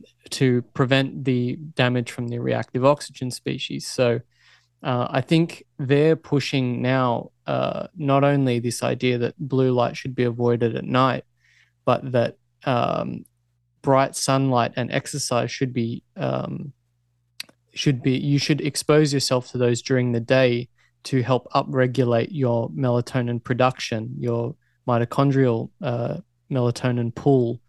And I'm not sure how that translates to greater peaks of melatonin uh, at night when you're asleep. Uh, apparently, it does, though. I'm not sure how trustworthy or how many um, of those studies have been repeated, but it seems as though exposure to these red light panels does increase um, nocturnal melatonin secretion from the pineal gland. Um, I'm not sure how that really happens. Um, Scott Zimmerman seems to be um, pretty confident that that's how it works. When I asked Russel about this, Russel seemed slightly more apprehensive to say that's exactly what's happening. Mm. Uh, classic, you know, um, scientists uh, being very reluctant to say 100%. It does appear that that's happening, but he was a little bit more reluctant, saying, Yeah, I think we still need to do a few more studies and, and figure this out a little bit more. But um, I mean, I've probably not come across anyone who hasn't benefited sleep wise from exposing themselves to six, 660, 670 um, mm. and greater nanometer light, particularly at night. Um, so clearly, there's something going on. I'm not sure if we understand what what it is, but um, yeah, they they published a, a, a, new paper like a month ago uh, that I okay, think. I'll look at that. I haven't seen that. I'll look at that. Yeah. Yeah. Yeah. So.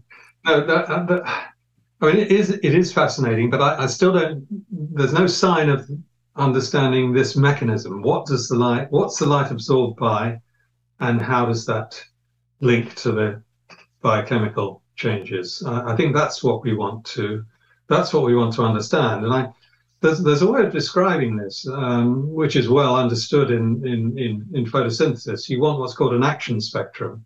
You want a pro, you want an experiment that allows you to shine light of different wavelengths, different colors on a biological system, and a metric to record what happens within the biological system. And uh, a lot of work's gone into this in photosynthesis, and you get special photosynthetic lights which shine uh, the most appropriate wavelengths onto the onto the plant to to either make it grow or make it flower or make it fruit or, or whatever. So we need an, ax, an action spectrum for light on animals as well as plants uh, of all kinds. You know, anything from yeasts to humans. And, um, you know, there have been attempts to do this. There was a, a Russian lady called Karu, I think, who, who worked extensively on this idea of a, a biological uh, action spectrum. Um, think she uh, discovered that cytochrome C oxidase had the absorption spectrum in the. Yeah, had, had, yes, that's right. Um, whether that's. Uh, I think there are probably a number of different processes that contribute to this overall effect of the red light. And I think, in my view, the way to think about the red light is not so much that it it, it, it results in one particular bio, biophysical biochemical process, but the fact that red light can penetrate uh, living tissue, plants and animals, so we have between about 600 nanometers and 900 nanometers where water kind of takes over in the absorption. Uh, we have this uh, broad, fairly broad range of wavelengths where bodies and plants are relatively transparent. And uh, in the paper you were referring to, there's a lot of discussion now of the way that this red light can penetrate into the human body, the way it can penetrate into the brain, and the way it penetrates deeply and reaches a, a, large fraction of the number of the cells in your body. So I think that wavelength range is absolutely critical for uh, the way the light interactions occur. The eye is unique in that we can get blue light into the eye. So the blue light process is naturally studied in the eye where it reaches the mitochondria. Um, it will reach mitochondria in the skin, in fact, I think Glen probably, in his interview, probably mentioned to you this experiment that was done with sunbeds converted to blue rather than ultraviolet sunbeds. It's a German experiment that was done a number of years ago. Um, and they looked at the, they put young active people in sunbeds and shone blue light on them for a while and looked at their blood circulation and blood pressure and so on. And there was a dramatic reduction in blood pressure in these people in these blue sunbeds. A reduction. A reduction in blood pressure. Right. And these the, the researchers thought this is great. We found a way of reducing blood pressure. Now, we think what happened in this experiment was they were by producing reactive oxygens, they were inducing hypoxia in these uh, in, in these in these in these people. Yeah. And uh, blood vessels were dilating to increase the blood flow to get more oxygen into the cells. Interesting. So they actually not killing these people, but they were damaging these people with the blue light. And the reaction was to lower the blood pressure and try and get more blood, uh, more more uh, uh, uh, in, in, into the into the cells to uh, to respire properly. Well, this is and, something um, that I heard you talk about in a in an interview that I saw. Uh, there's a video of you on YouTube, yeah. um, where you talk about this idea that excessive blue light has a relationship with um, with this hypoxia, like not yes. not allowing um, oxygen to be available. And um, I work as a pulmonary technician, so I work with a lot of people who have, um, you know, sometimes chronic hypoxia, but at least um, transient when when we do testing. Um, and I wonder because we're under four four four thousand Kelvin um, blue LEDs I wonder if uh, being in a room like that is not very friendly for people who um, have respiratory issues. Oh, I bet you. Yeah, I bet you're right. Yes. right. Okay. So it, it is having that much of a difference, um, as uh, an impact rather, uh, mm. on the way that our cells are being oxygenated. Also, I think um, switching to very fit people who are sports mm-hmm. sports people who are working uh, uh, who are who are playing sports at night yes. under floodlight.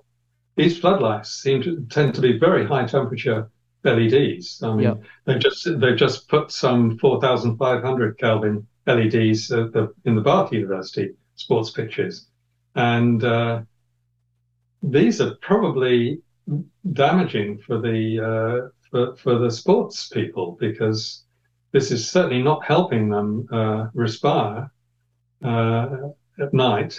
Mm-hmm. Um, so I think there need to be experiments with much lower color temperature floodlighting for, for sports activities at night. And there need to be experiments. Uh, uh, I know people are thinking about doing experiments like this. It's not very easy to do because if you try and test uh, people after they played a game of football or something late at night, they're not going to be very willing to cooperate, I don't think. But um, I think this must play a role. It's very likely will play a role uh, yeah, right. in, in, performance.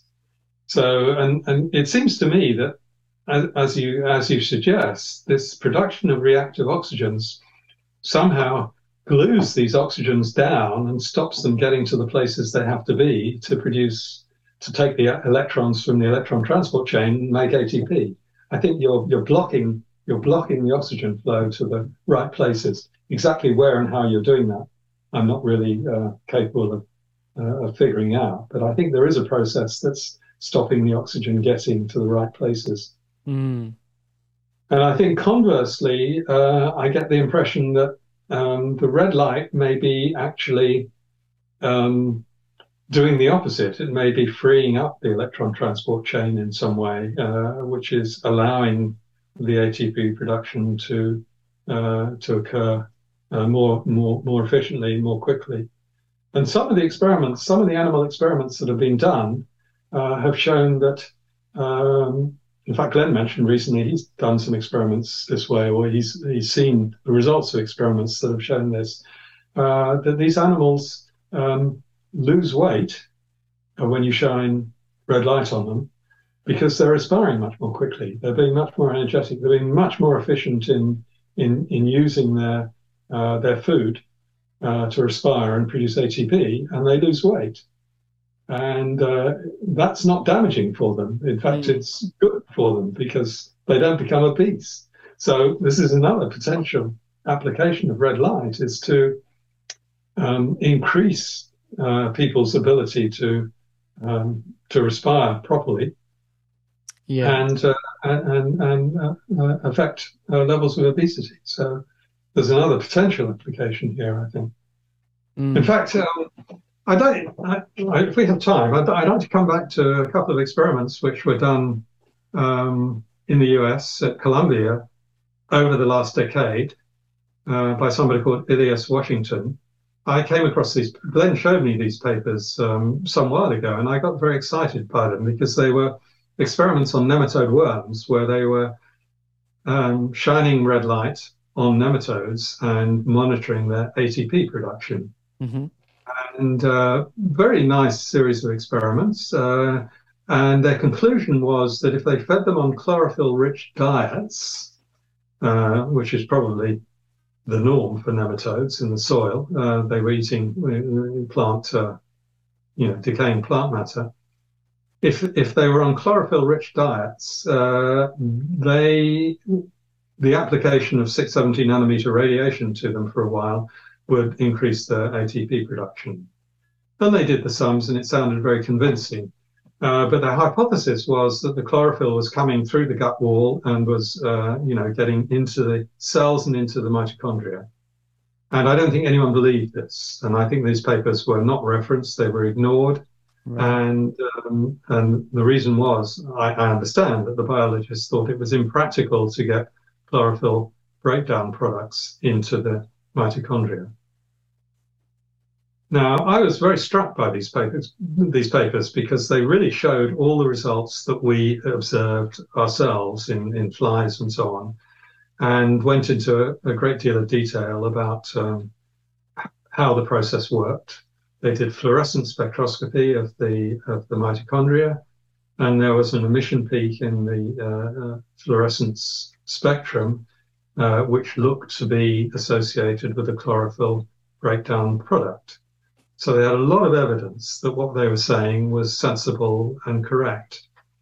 And I looked about the, I looked at this for a long time, and I, you know, I looked at the sizes of the molecules and whether they could possibly get into the, through the porins into the into the insides of mitochondria. But you know, it's very hard for me to judge what the possibilities were. And then I was talking to one of the photodynamic therapists at UCL who, right. who, who, you know, has done a lot of work on producing um, uh, photoactive molecules that work with red light because this is what they want to, this is what they need to penetrate cancer tumors and get the light in to do the to do the the cell suicide business. and he pointed me to a paper which I looked at, and this showed uh, uh, uh, a fluorescence peak at the same place as the uh, as, as the one that Washington had recognized in the in the nematodes. Uh, but this was produced by um, what's called a photo product of protoporphyrin. If you shine visible light on protoporphyrin, you convert some of it to something called photoprotoporphyrin. I call it PPP for short, uh, which is a chlorin and absorbs at 670s and has a, a, a fluorescence peak, which was as far as I could tell, I could measure this in my, uh, you know, I could measure this in in in, in porphyrins. I could, and I compared it to his uh, uh, fluorescence peak, and it was identical essentially. And uh, the thought struck me that if you had protoporphyrin in the mitochondria, and the mitochondria had been subject to visible light, it could have generated um, this PPP within the mitochondrion itself. So you didn't have to import it, it was actually generated inside. And this could act as an antenna pigment, which would absorb 670 radiation and possibly feed it into the electron transport chain. And this is where I get lost because I can't do experiments, but it's very analogous to photosystem 2 in photosynthesis. Mm-hmm. You have an antenna pigment in the, in the chloroplasts, you absorb the 670, 680 nanometer light, uh, it produces an exciton, which gets transferred to the reaction center in the mitochondria in the in the chloroplast, and produces the, you know, pushes the electrons up the electron transport chain. Um, why couldn't this happen in uh, in mitochondria? Um, now, mitochondria obviously closely related to chloroplasts. Whether they have anything which could react, which could act as a reaction center, I don't know. But you know, this could be a process that could work in a way which is analogous to photosynthesis. But instead of going on to use this um, uh, this potential across the membrane uh, membrane barrier in the uh, in the in, in, the mitochondria, instead of using that to go on to so photosystem two and make sugars and so on, you, you could actually just use it to make ATP. So you know, maybe that. I'm not saying this is right, but maybe there's there's a core of an idea there that you can actually generate a photo, uh, uh, uh, an absorber in the mitochondrion, which may be able to transfer photon energy in some way into the electron transport chain. So, if so I'm hearing you uh, correctly, um, you're saying something along the lines of we can generate energy directly from light uh, in a in a somewhat similar way that um, that plant cells uh, generate light uh, generate energy well, from light. Maybe, but I'd qualify that by saying it's not the hypothesis that you can't. Perhaps you, we know you can't generate enough energy from light. Yeah. Uh, in in bodies because we use energy far too quickly. I mean, it's a it's not feasible to hypothesize that you're generating a significant fraction of energy.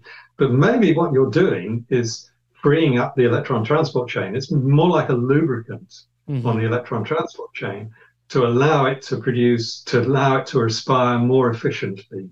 So I think what I'm saying is it's it's a it's a in a way it's a catalytic process. It's not a fundamental source of energy, but it's a way of making the respiratory production of energy within the electron transport chain work more efficiently. You see what I mean? Yeah, yeah. So it's not, you know, you're not going to. It's not a significant amount it. of energy. Yeah. yeah, yeah.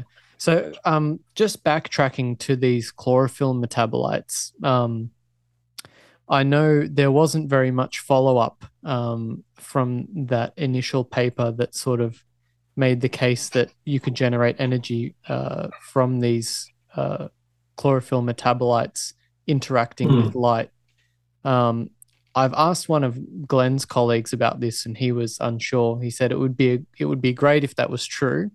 Um, mm. I, I personally I take a little bit of chlorella before I do any sort of red light therapy if I'm going to the mm. sauna or anything, just just in case that is true.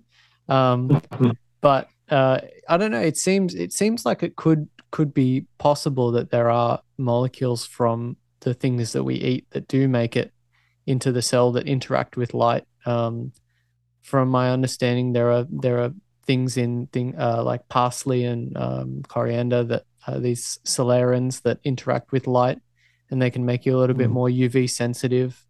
Um, but it seems seems quite plausible to me. Well, I'm not I'm not proposing this terribly seriously, but I, I think it opens up an idea that um, we should look at processes like this. And again, it's a it's a broader view there may be a mechanism, there may be a mechanism which somehow accelerates the production of melatonin in the mitochondria with infrared light, maybe a broad spectrum infrared light, I don't know. But that seems to be uh, uh, established, or beginning to be established anyway, although we don't know exactly how it happens. Um, but that would that would provide a, a, a process, a mechanism by which you produced antioxidants which countered the the reactive oxygens that were being produced by the, the energy generation process. So that's one process that could operate with, with this red light that penetrates the body. There may be other more direct processes like this, uh, which we don't yet know about or haven't yet established, yeah. which work, which work in a much more analogous way with with photosynthesis. That's I think that's what I'm proposing, and all I'm saying is that I, have seen one mechanism where this could conceivably work. And I've done experiments with this on, on you know, in, in, on, I don't have a lab here, I have a study which has a, a, square meter or so of space to work on. But I, I, I did some experiments where I took hen's egg shells, which contain lots and lots of protoporphyrin, yep. Uh, and shone light on them for half an hour or an hour, and then looked at their fluorescence spectrum. And they have a you know, if you if you take a box of uh, brown eggs into a dark room and shine a UV light on it, they glow brilliant red. As you have you done that experiment ever? I haven't, but I have seen it. You must do it. Do it. It's it is spectacular. Right. If you take a box of eggs into a into a, into a dark room and shine a, a long wavelength infrared light on it, they glow a brilliant red. And this, this is protoporphyrin fluorescing. Yeah. But if I if I pre uh, excited those those eggs by shining light on them uh, before I did the fluorescence experiment. A new fluorescence line appeared in the spectrum, which coincided with uh, Washington's fluorescence line and the fluorescence line that comes from the photodynamic therapist paper.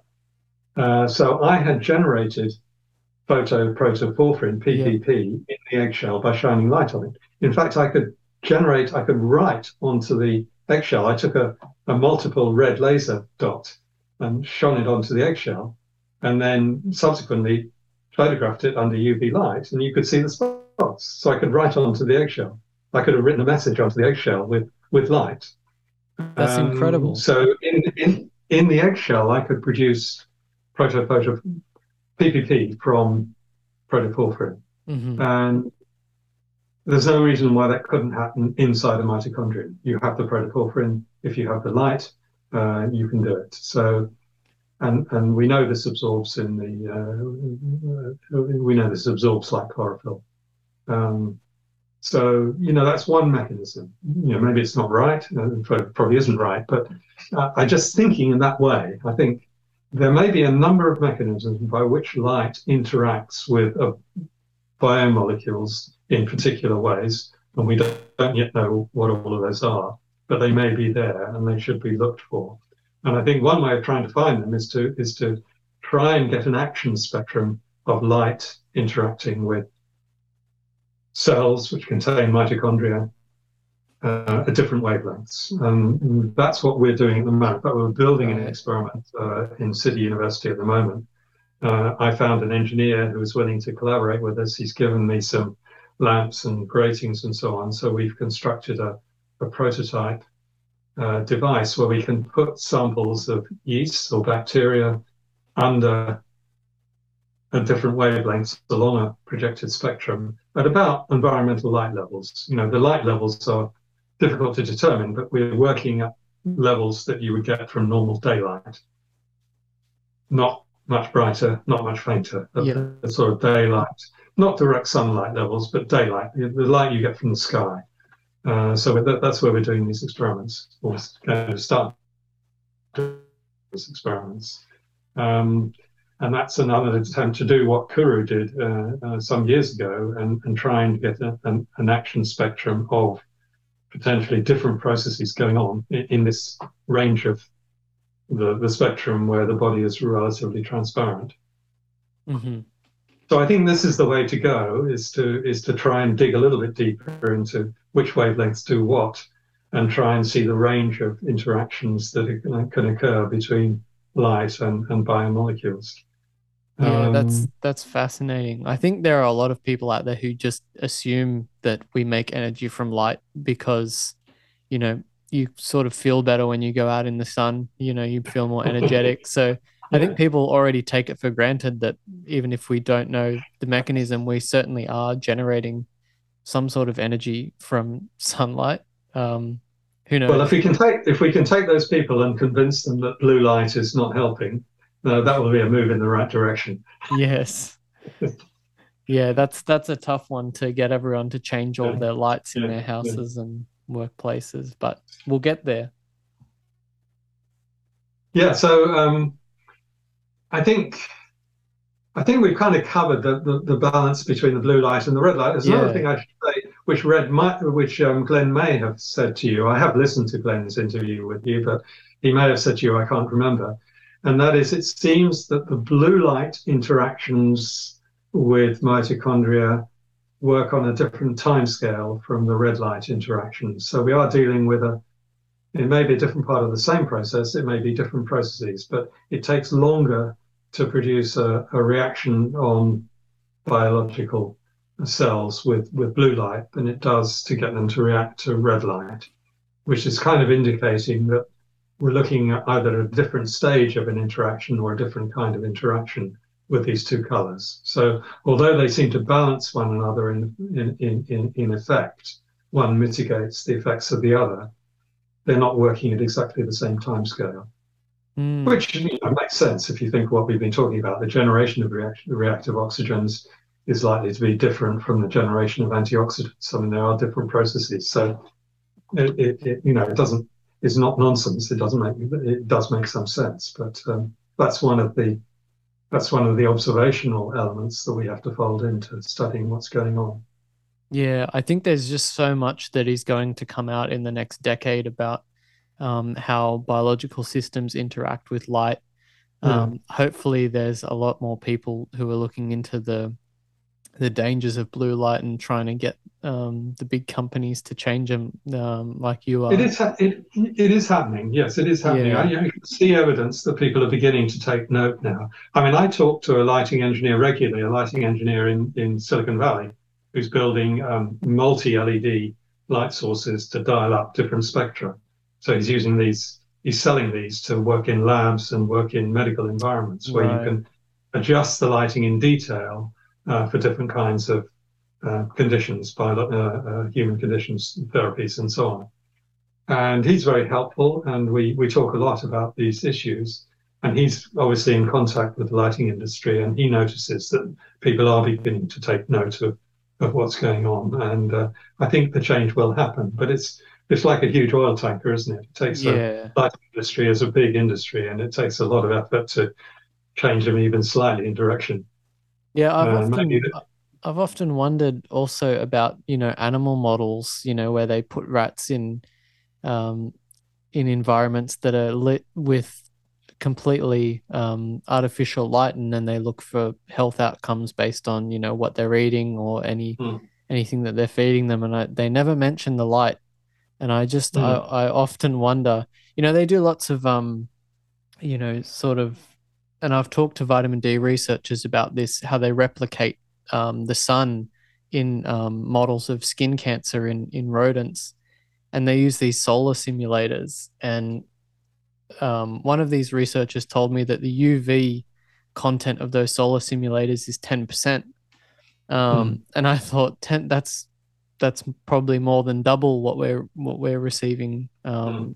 outside and it probably doesn't have well it definitely doesn't have the far infrared that the, the, the sun is having either so you know i often wonder how accurate some of these animal studies are that are completely lit by artificial light um, i think that's a, i think that's a very grave problem. And i think we you know we were guilty of this in the early days. We were using white leds as, as solar simulators and we realized that we were completely wrong. This was a crazy thing to do.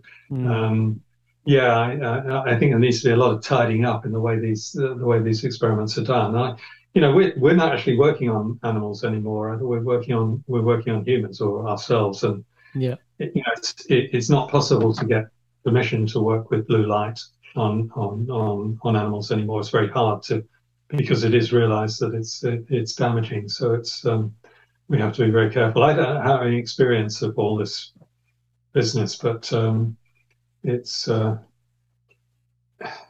yeah, there's a lot of uh, there's a lot of tidying up that has to be done. But I, I, think you're right; it's going to be a very rich field of research uh, mm. over over the, next, over the next years. And I, I think can I come back to this question of interdisciplinarity, which I, I was just about to say. Let's let's hop yeah. back into um, why it's so important to share ideas in in places where you may not be as well versed uh, I think sometimes we can find ourselves completely boxed in and uh, not exposed to any outside, maybe creative ideas that may push uh, a field forward. So, um, why why have you seen it really important to work with people who are um, who are in different fields? I do see it as important, um, and I'm trying to think of the best way I can express this. I, I think I think I, have been, I've always been interested in, uh, I, call, I would call it now, I wouldn't at the time, the big picture story. And yeah. I spend time, uh, some, some time talking to kids about the Big History Project, you know, this project that Bill Gates and uh, David Christian developed of teaching kids the history of the universe rather than the history of the 18th century. And um, I feel very strongly that we should bring up our kids with a much broader uh, knowledge of, uh, of, of what we know. Um, now, I, I, think early in school they get this broad picture to some extent, but later on there's a lot of specialization. And I think my kids did the European Baccalaureate in, in, when we were living in Munich, and they study nine subjects to school leaving age rather than the, the three or so uh, A levels that people study in Britain. Mm-hmm. And they were told by British universities that they'd have to do remedial years in order to catch up. And that absolutely wasn't true at all. They didn't have to, but they had a much broader um, education in, in, in different subjects. And I think, especially with history, you know, the history of the universe, we, you know, we can paint a pretty good history of the universe. Okay, we don't know what dark energy and dark matter is, but we can paint a pretty good history of the universe from the Big Bang onwards, right through to the origins of life and, and, and so on. Now, not all of those steps are filled in, but there is a there's a continuous process of, you know, the Big Bang, uh, the first stars, the origin of the chemical elements in stars, uh, you know, the production of um, organic molecules in space, the formation of planets, the origin of life, and, and so on, all the way through. There's a continuous wide angle view. And I have to say that, uh, you know, the origin of the chemical elements is something that is not really taught, I don't think, in, in schools. Where do the chemical elements come from? You know, we now know that the Big Bang only produces produced uh, hydrogen and helium and a spot of lithium, but where did all the other elements come from? You know, they came from stars and stellar processes. Now, the, the, the big paper that addressed that issue was 1955, a paper by Burbidge, Burbidge, Fowler, and Hoyle called B squared FH. Have you ever come across this paper? I think you mentioned it to me when we spoke last. Yeah, it's a, it's 107 pages in the reviews yeah. of modern physics, and it does the whole caboodle. You know, or discusses the the, the, the details of the origin of all these uh, uh, elements in stellar processes and stellar explosions. And um, it's a fantastic story. You know, it's one of the great stories in science, and it's not widely understood by the general public. I don't think how how elements. I think we should look. You know, we should certainly learn this at school. It's such an important the origin of the periodic table. It's such an important thing. And I knew all those people. You know, I I, I knew Fred Hoyle. I knew the both Burbidges, and I think I'd met Willie Fowler. I certainly didn't know him well, but so I, I'd all of those people, and uh, it always stuck in my mind. This was a fantastic, uh, this was a fantastic story, and um, but that contributes to this global picture, and it's you know the whole thing is a mixture of physics in the early days, then chemistry uh, in the in, in the intermediate days, and and now biology, and you know it's a real mixture, and now it's thoroughly mixed together. So I think one has to get rid of this idea of physics, biology, and chemistry now it's all mixed together. In some sense, it's all physics, but I wouldn't argue that amongst chemists and biology. but you know, in some sense, it is because it's all down to quantum mechanical processes and so on. But um, so I think this broad view is essential, and I, I, I appreciate that I've been incredibly fortunate to have a long career in astrophysics and you know use big telescopes around the world use the space telescopes and you know play a role in some of this research along the way and it's given me a very broad angle view, of course. Uh, and I'm very conscious of that. So when I retired, I, I, I, did make a conscious decision, decision to break out a little bit and try and understand about the Earth, its evolution and biological evolution, uh, and, and, so on. And this was very much stimulated um, by the, the, last couple of years when I was actually working. I supervised or co supervised a, a young student from China who's from Beijing and he was came to us for doing two years of his PhD. He came to us with a set of observations of a lunar eclipse made with a two meter telescope in China. Very high quality data. And he used it to study the Earth's atmosphere uh, from the light coming from moon, the moon during lunar eclipse. And we, you know, we we had done some of this before with uh, uh, with with other people. Um, uh, but his his data were, were extremely high quality, and he wrote a he wrote a wonderful thesis in the end on many techniques of uh, transit spectroscopy, looking at exoplanet atmospheres, um, and the the details of the observational techniques that you needed to use in order to get the right kinds of data. Extremely innovative, one of the brightest people I've ever come across. And he went on to work in Heidelberg and Göttingen and now on postdocs, and now he's gone back to China. But working with him for those last couple of years really stimulated me to think, to think much more about the Earth and its atmosphere and geology. And uh, so I, I, I kind of made a background decision to broaden my areas of interest, and I never thought I would really, you know, I wouldn't actually do these subjects professionally, but I would learn more about them. And you know, working with Glen was a step in this process, and you know, we were working on this at you know at the cutting edge in in some sense. Um, but I learned a number of things about the process of doing inter, interdisciplinary research, at least at my age end of the spectrum. It's very hard to do this when you're young because you're fighting for survival. You have to write papers in your very narrow field in order to get your first postdoc and your first job and so on. So it's very hard to do when you're young. But if you have to retire early, I had to retire fairly early because the European Space Agency kicks people out at 60 or 62 if you're lucky.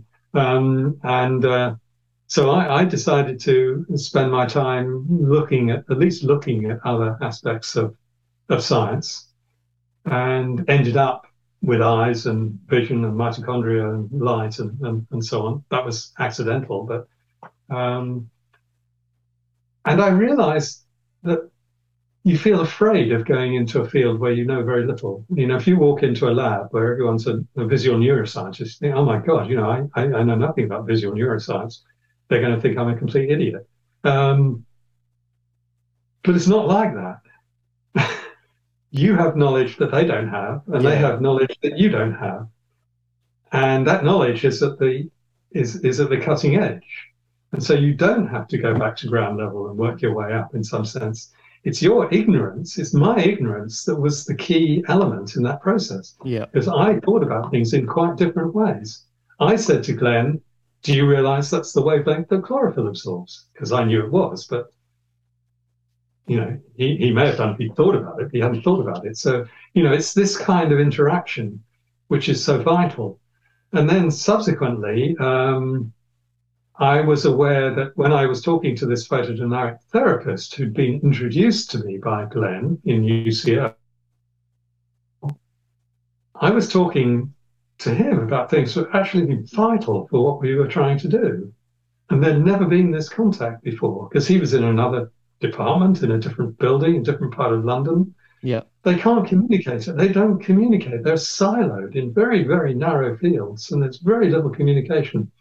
And I have to say, the universities are, are working against this at the moment because because the university is absorbing so many students to get money they're closing off all the common areas in the university buildings. So, you know, they no longer have um, areas where people can meet for coffee and, uh, you know, talk, different departments can talk to one another. Uh, they're, they're, you know, they're shutting the staff canteen. So the, the lecturers and professors sit in their offices eating sandwiches at lunchtime. So they never communicate. Mm-hmm. So there's very little communication between different branches of science. And uh, I think this is, this has to change. And my experience, my single experience with working with Glen in, uh, in, in UCL, is that this is very exciting. You know, this this idea of putting people, an astrophysicist and a visual neuroscientist, you know, you, you wouldn't dream of it, would you? Um, but in fact, one of the first people I bumped into when I first went to his building in, in next to Moorfields, I looked at this guy. I know you. It's Chris Dainty. He was a he was a he was a, an astronomer from, I think it was Imperial College, while I was at RG, the Royal Observatory in the, in the 70s, developing adaptive optics for, for astronomy. So, you know, sharpening up the images from ground based telescopes. And now he was working in a department of ophthalmology, ophthalmology uh, doing adaptive optics to, for high resolution imaging of the retina, a living wow. retina.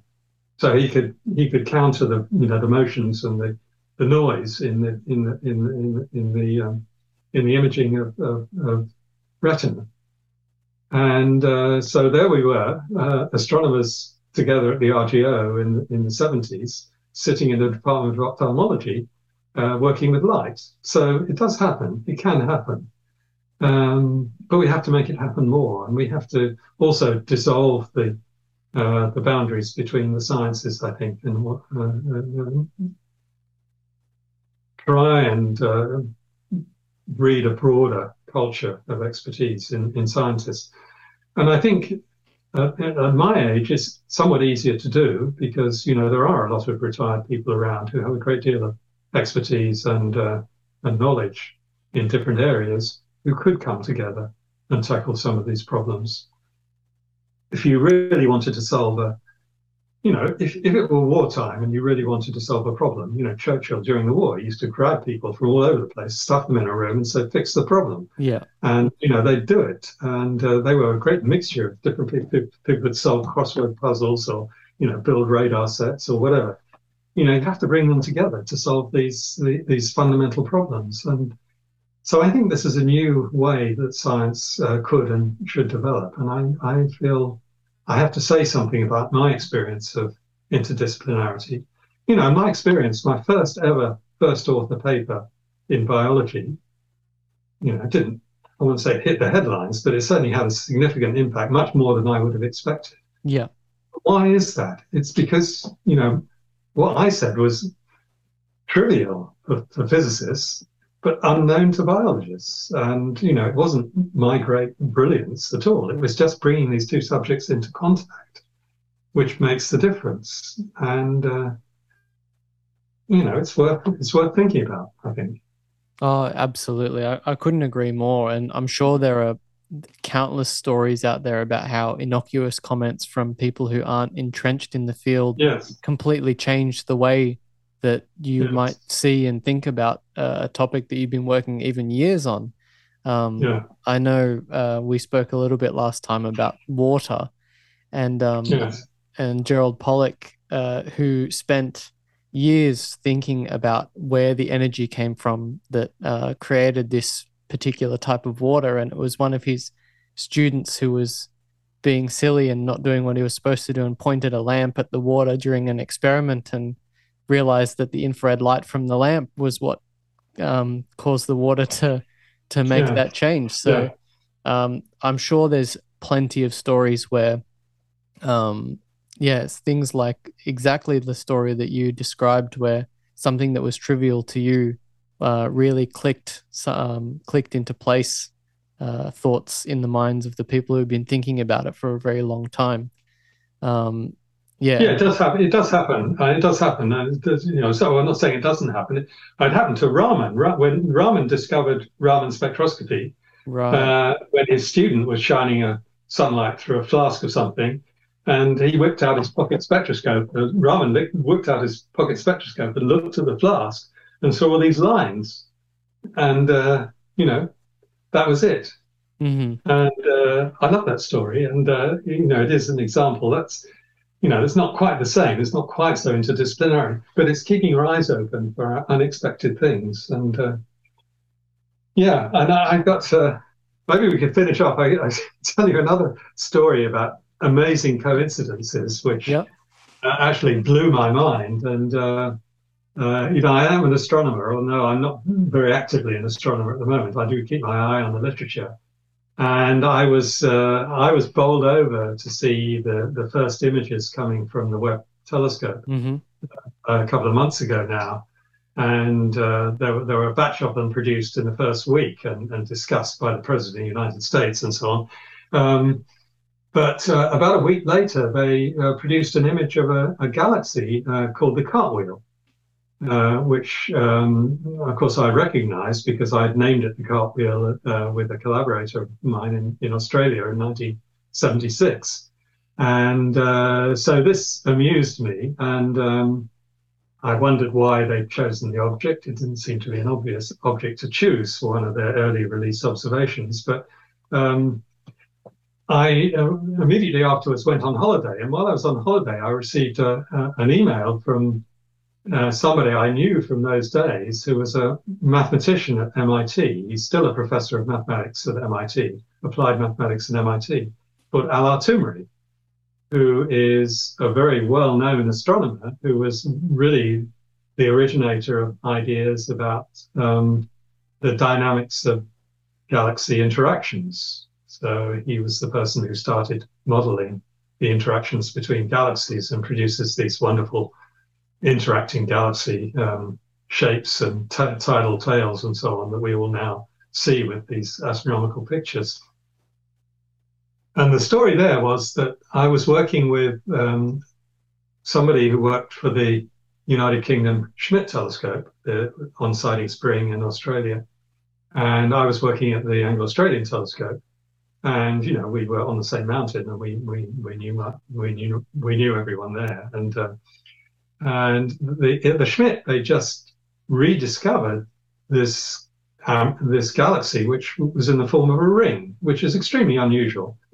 And, uh, they realized that it was a rediscovery because it had originally been discovered by Zwicky, uh, the, very famous Swiss astronomer, um, in the 1940s. In fact, he, he mentioned it in a paper in 1941, which is the very first reference about the discovery of this galaxy.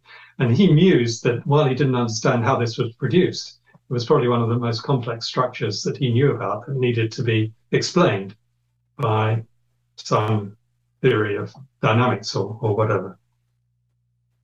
It subsequently appeared in a catalogue by Vorontsov Velyaminov, who was a you know, famous Russian astronomer at the time. And so it was catalogued, uh, but it was essentially rediscovered when the Schmidt people were looking at their plates every morning, as they always do. And um, so I got together with Tim Hawarden, and uh, you know we we had some time I had some time on the Anglo-Australian telescope. We had actually a few very good nights, very clear nights. So we observed this, and we, you know, we, we had at the time we had the world's leading electronic uh, detector, spectroscopic detector, because our director was Joe Wampler, who developed the Wampler Robinson scanner, which was one of the very first digital electronic spectroscopic detectors. So we had the four meter telescope and a a state of the art detector operating. So we did spectroscopy of the various uh, components in the ring and the neighboring galaxies of this uh, cartwheel ring galaxy. And um, while we were writing up the paper, I got a preprint of a theoretical paper uh, by Roger Lynds and Alar Toomre um, about um, interacting galaxies, uh, which actually had a simulation of what would happen if one galaxy interacted with another one by falling directly through the center and out the other side. So it's a very symmetric collision where you come along, uh, come along on the, the axis of the a spiral galaxy, you drop right through the center and emerge on the other side. And he had theoretical predictions of what it would look like and so on. And I looked at this and I thought, golly, this is exactly what we're seeing. So I we we measured the rotation speed of the ring, we measured the um, we measured the radial motion of the ring, uh, which was either expansion or contraction. Uh, so we had a rotating ring, which was either expanding or contracting. We surmised, because of the direction of the spokes, which you can see in the cartwheel image, mm-hmm. uh, that it was an expanding ring. And, you know, we did some quite a lot of basic calculations about uh, what the time scale was, how long it was between the, the actual collision itself when the intruding galaxy was in the center and reached where it might be now, and uh, compared that with the time scale of the ring expansion, and they agreed to about 300 million years. So it looked as if one of the galaxies that nearby was the intruder that had gone through the center. And, uh, you know, we, we justified that, and Alar Toomre agreed that it was the uh, uh, there, there, was the likely intruder, and you know it was it, it, we essentially solved the problem at the time. There was one glaring discrepancy, and that was that his models suggested that the mass of the intruder had to be at least a third or a half of the mass of the original Cartwheel galaxy before it was stimulated to produce the ring.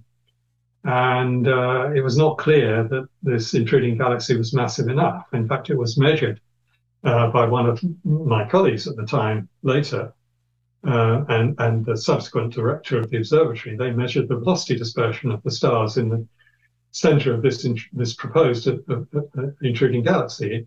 And it seemed that it wasn't massive, massive enough to cause the interaction. So this was a, a problem that we didn't solve at the time and it remains a problem. And when the uh, when the galaxy was uh, the image was announced by NASA, there was quite a long press release that came with it, Um, it didn't mention us, of course, um, but it did say that there was a more distant galaxy uh, about three times further away, which they thought was the intruder, uh, which had been proposed before, I remember, but not with any strong evidence. And um, so when it was when the, when the image was uh, announced, they said the intruding galaxy is not in the in the in the image. Excuse me. Um, it was it was it was not in the image. It was outside the field of view of the image. And I, I thought, well, it is in the image. And Alar wrote me an email and said, well, you know, it is in the image. So Alar and I have been ha- having lots and lots of email exchanges over the last few months, and he's rebuilt his models, and we're remodeling it now. But um, that argument's going on. But that, the, that's an interesting story in itself. But the, the real story is that Tim Hawarden, my collaborator at the time, when we left, we both left Australia subsequently. I went off to do my career in, in, in, in Geneva and Munich and so on. He went off to Edinburgh and worked on the technology of um, uh, of infrared instruments and telescopes. And unbeknown to me, um, he was working on the ideas of passively cooling space infrared telescopes because he realized, you know, to get to these very low temperatures you needed for infrared telescopes, you had to cool them to very low temperatures. And, uh, you know, a number of observatories have been launched into space with limited amounts of coolant. So the, you know, the, the, the telescope Herschel, um, IRAS, um, and so on. Um, the, these would only last for a limited time because you had to cool everything to low temperatures. Mm-hmm. And uh, so he had this idea of using uh, a sun shield and passive cooling of, of, the telescope to, to reach, you know, relatively low temperatures. Not the very coldest temperatures you needed for longer wavelength infrared, but certainly for, you know, near to mid infrared, you could cool the telescope enough passively. So the story, as I uh, as I hear it, is that he tried this idea out on the European Space Agency, and they didn't have any applications for it at the time, so they weren't particularly interested. But he took it to NASA, and this must have been in the in the early 2000s. I'm surmising. I don't know the story in detail, but he took it to NASA, and they said, "Hey, you know, this is a good idea. Maybe we could use we could use it. We could try it out on Spitzer." And they, well, it must be earlier then. They, they tried it out on Spitzer, and it obviously worked well enough for them to use this for JWST. So the whole design of JWST with this huge tennis court sized sun shield mm-hmm. and the passive cooling of the telescope to 40 kelvins came from Tim Hawarden, who worked on the cartwheel with wow. me. And he, uh, my wife found this. She um, she Googled, we were talking about this at the dinner table. So she Googled Tim Hawarden to find out what had happened to him. I knew that he died in 2009. He had a heart attack and he died in 2009. In 2010, he was awarded a very major NASA engineering award for the design of passively cooled telescopes that they used on the, on the Webb telescope. And uh, it was a year after his death. And it was presented by uh, John Mather, you know, senior project scientist of JWST and the no- Nobel laureate. Mm-hmm. So this is written up. It's actually on the web. It's written up. This award was given to Tim Hawarden. So there's this, I think, extraordinary loop, historical loop between the cartwheel and the use of the James Webb to image the cartwheel as one of its early release observations. And I don't think there was an intended connection there. It's just an amazing coincidence. It may be that somebody in NASA said, hey, uh, but I very much doubt that because wow. they didn't. I didn't think they knew about our paper at all. But it's it blew my mind at the time, and I, I thought this is just an amazing coincidence. But uh, so now um, we're working we're working quite hard on this now. So the person who measured the velocity dispersion of the intruder and said the um, the, the, the, the, galaxy was not massive enough. We're in contact with him. In fact, I got an email from him this morning. So we're going to look at this whole problem again and try and understand it. But I'm I'm pretty sure that we have chosen the right object, and we mm-hmm. have to understand why it produced such an effect. Um, but uh, that, that's fun. So it's it's it's an interdisciplinary universe that I live in. Yeah, that's an incredible story. I yeah. I, I, wouldn't have had any idea that. Um, I I'm astonished that that's not on purpose. Um, if if it's not on purpose, it's an amazing coincidence that they chose. I, I'm pretty sure it's a coincidence. I'm pretty sure it's a coincidence. but I will try and dig up more about the story. But because uh, I, I know I know where the proposal. I now know who proposed the cartwheel as a, as a potential target for JWST, and it's somebody I think wouldn't know about that coincidence. Right. So I think it it is a coincidence, but it, it is an amazing story. And to think that you know, uh, somebody beavering away in an office in Edinburgh um, can think of um, something as, you know, something as with as high impact as the design of the of the Webb telescope. Yeah, is is pretty astonishing. So, you know, my my my mon- contribution of the wavelength calibration standard pales into absolute insignificance compared with his contribution, but.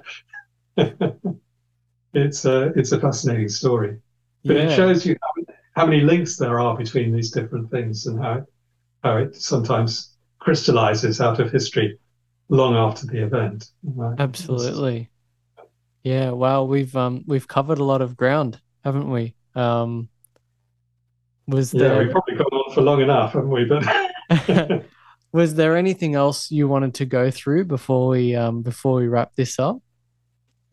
I, I, I think, well, I, I, told you in the main areas. I think they were the, uh, uh, you know, the broad background, the, the wide angle view, uh, the interdisciplinarity, uh, the fact that we need to encourage that interdisciplinarity. Um,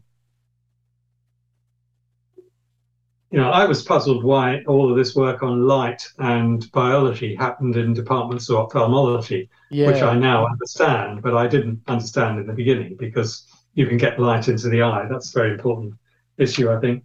Mm-hmm. Otherwise, I think, yes, you mentioned this problem about water, and I do think that's very interesting. I, I did look at it, as I said to you, I did look at that at the time. Um, I think it's possibly relevant, possibly highly relevant, uh, but I don't know the answer, and I don't really have any means of investigating it, I think. But I, I, I do think there are processes going I think biology is complicated. I know biology is much more complicated than physics. And when you try and isolate a particular phenomenon, you find that many other phenomena are contributing to the same process. Yeah. And I think that's a hard lesson we have to learn about biology. And it may well be that these perhaps slightly unexpected processes, like the influence of um, slight heating or water or, or light in some way on the structure of water, uh, could well be a significant contributor. Mm. And water is a wonderful story. I um, actually knew one of the, the one of the stellar dynamicists who I grew up with was somebody called Donald Lind- Donald Lynden Bell, who was a a, a, a well-known theorist, Cambridge, and he was around when I was a student. In fact, he examined me for one of my examined me both as my interview in my interview board for my PhD and also for my progress through my PhD. Wow! In the uh, in the in, in in the chapel at Herstmonceux, I remember I had an examination, and these were oral examinations, which were quite terrifying. And I remember one question he asked me. He said he was he was pacing up and down the back of the chapel at Herstmonceux, and he said, "Bob," he said, um, "I've got this electron, and I hit it very hard with a cricket bat." What spectrum does it emit? anyway, um, yeah. So uh, his wife was working on water and water structure. In fact, she was the editor of one of the uh, major tomes on the on the properties of water. So this is another coincidence that that, that goes back to. Um, I, I mean, I knew his wife slightly. I knew him quite well, but I knew his wife slightly. But she was uh, she was one of the workers on on on water. Uh, so um, I'm I'm conscious of the fact that water structure is is very complex and absolutely fascinating, and it certainly. I, I think there's without doubt it contributes to bio, biological processes in, in many ways. and this may be one of the ways. I mean, the, the reason I was somewhat hesitant about it is I'm, I don't think I would have chosen that wavelength if I wanted to influence water because there isn't a strong water band at 670 nanometers. Right. And water, the, all the stronger water bands are at longer wavelengths. So it's not entirely obvious to me that that would be the process one would choose. But uh, and when you get down to very thin layers of water, the absorption coefficient of water at, at, at those infrared wavelengths is very, very low. Mm. Um, so I don't know, but I, I can't really. I don't think I can say much more about it, but I, I, I, I hear it. I, I, hear what you say, and I, I think it's potentially uh, uh, very relevant uh, or potentially relevant, but I don't understand how it could work under this circumstance. Yeah, I'm not sure anyone's got a firm grasp on it at the moment. Um, water seems to be very ephemeral um, and mm. hard to sort of get your hands around. And uh, any anytime you think you're onto something, uh, something uh, pops up that makes you think otherwise. Um, but yeah, I've just I just missed the um, International Water Conference. It was in Germany a couple days ago. Um, I wanted to go this year, but unfortunately, I was unable. I'll try and make it next year because there's a lot of brilliant people there talking about cutting edge stuff. Um, you know, lots of things related to uh, water being conscious, water being able to sort of understand its environment and wacky stuff like that. Yeah, I've, I've done a lot of experiments on water myself. I managed to do, I, I managed to observe the Raman spectrum of water with my spectrometer. I don't have a Raman setup, but I managed to fudge it so I could I could I could observe the entire uh, spectrum of water right the way through from the ultra deep ultraviolet right through to uh, about six microns and, and the, uh, the, the fundamental bending mode of water, just wow. with the spectrometer on my desk and a and a pointer, a laser pointer that I had. And so I, I, I love observing water, and it's absolutely fascinating. But uh, so I'm interested in the structure as well. But time will tell. Time will tell. Yeah. Anyway, all right. Well, it's been a delight to talk to you. I, I don't often get the opportunity to expose my life in this way, but no, look, in in the interest of interdisciplinarity, and uh, um, I think I had I had an uh, awesome time talking to you. I was I was nervous, uh, trying to um, psych myself up to make sure I didn't say anything stupid, but I think I think we got through that all right. Um, yeah, so I, I think I think it's great uh, what what you're doing at the moment um, with Glen's group. Uh, I I really hope you continue uh, to do this work because I think it's actually making quite a big difference, and a lot of people are becoming interested in particularly the health effects of both red and blue light. And um, even if we can get one person to sort of change their habits and um, get things get things a little bit more dialed in as far as avoiding uh, poor spectrums, uh, that would be fantastic. So.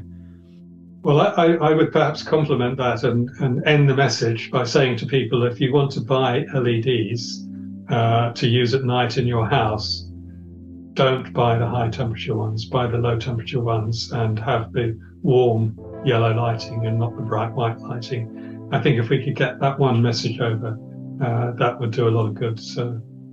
Yeah, absolutely. I couldn't agree more, and and uh, I think I think you, the work that you're doing is only going to continue contributing to people understanding um, that this is something that's very important and hmm. um, mm. can't be ignored anymore. So, um, yeah, let's hope we can reach as many people as possible, um, and yeah, keep doing what you're doing. Um, because it's very meaningful. And um, yeah, thank you very much. Okay, thanks. Thanks, Cameron. All right, Bob. Oh, yeah, um, very, very pleased to talk to you. Okay. Yeah, it was awesome. Best. I'll talk to you soon. Okay, cheers. Bye bye. Thank you so much for listening to this episode. I sincerely hope you enjoyed it. If you'd like to keep up with Bob's work, I've put links to his profiles in the episode notes. He has an excellent Flickr page that I would really encourage you to check out. If you'd like to support this podcast, you can subscribe on Spotify and YouTube and leave up to a five star review on Apple Podcasts. This is a simple, no cost way to support my work and help me reach more listeners. Please feel free to leave any comments on my YouTube channel as I do try and read through as many as I can. I've also put links to all of my social media platforms in the episode notes if you'd like to keep up to date with the podcast, get information about health, or if you'd just like to reach out or if you'd just like to reach out to me in general. Thanks again for listening everyone. Take care.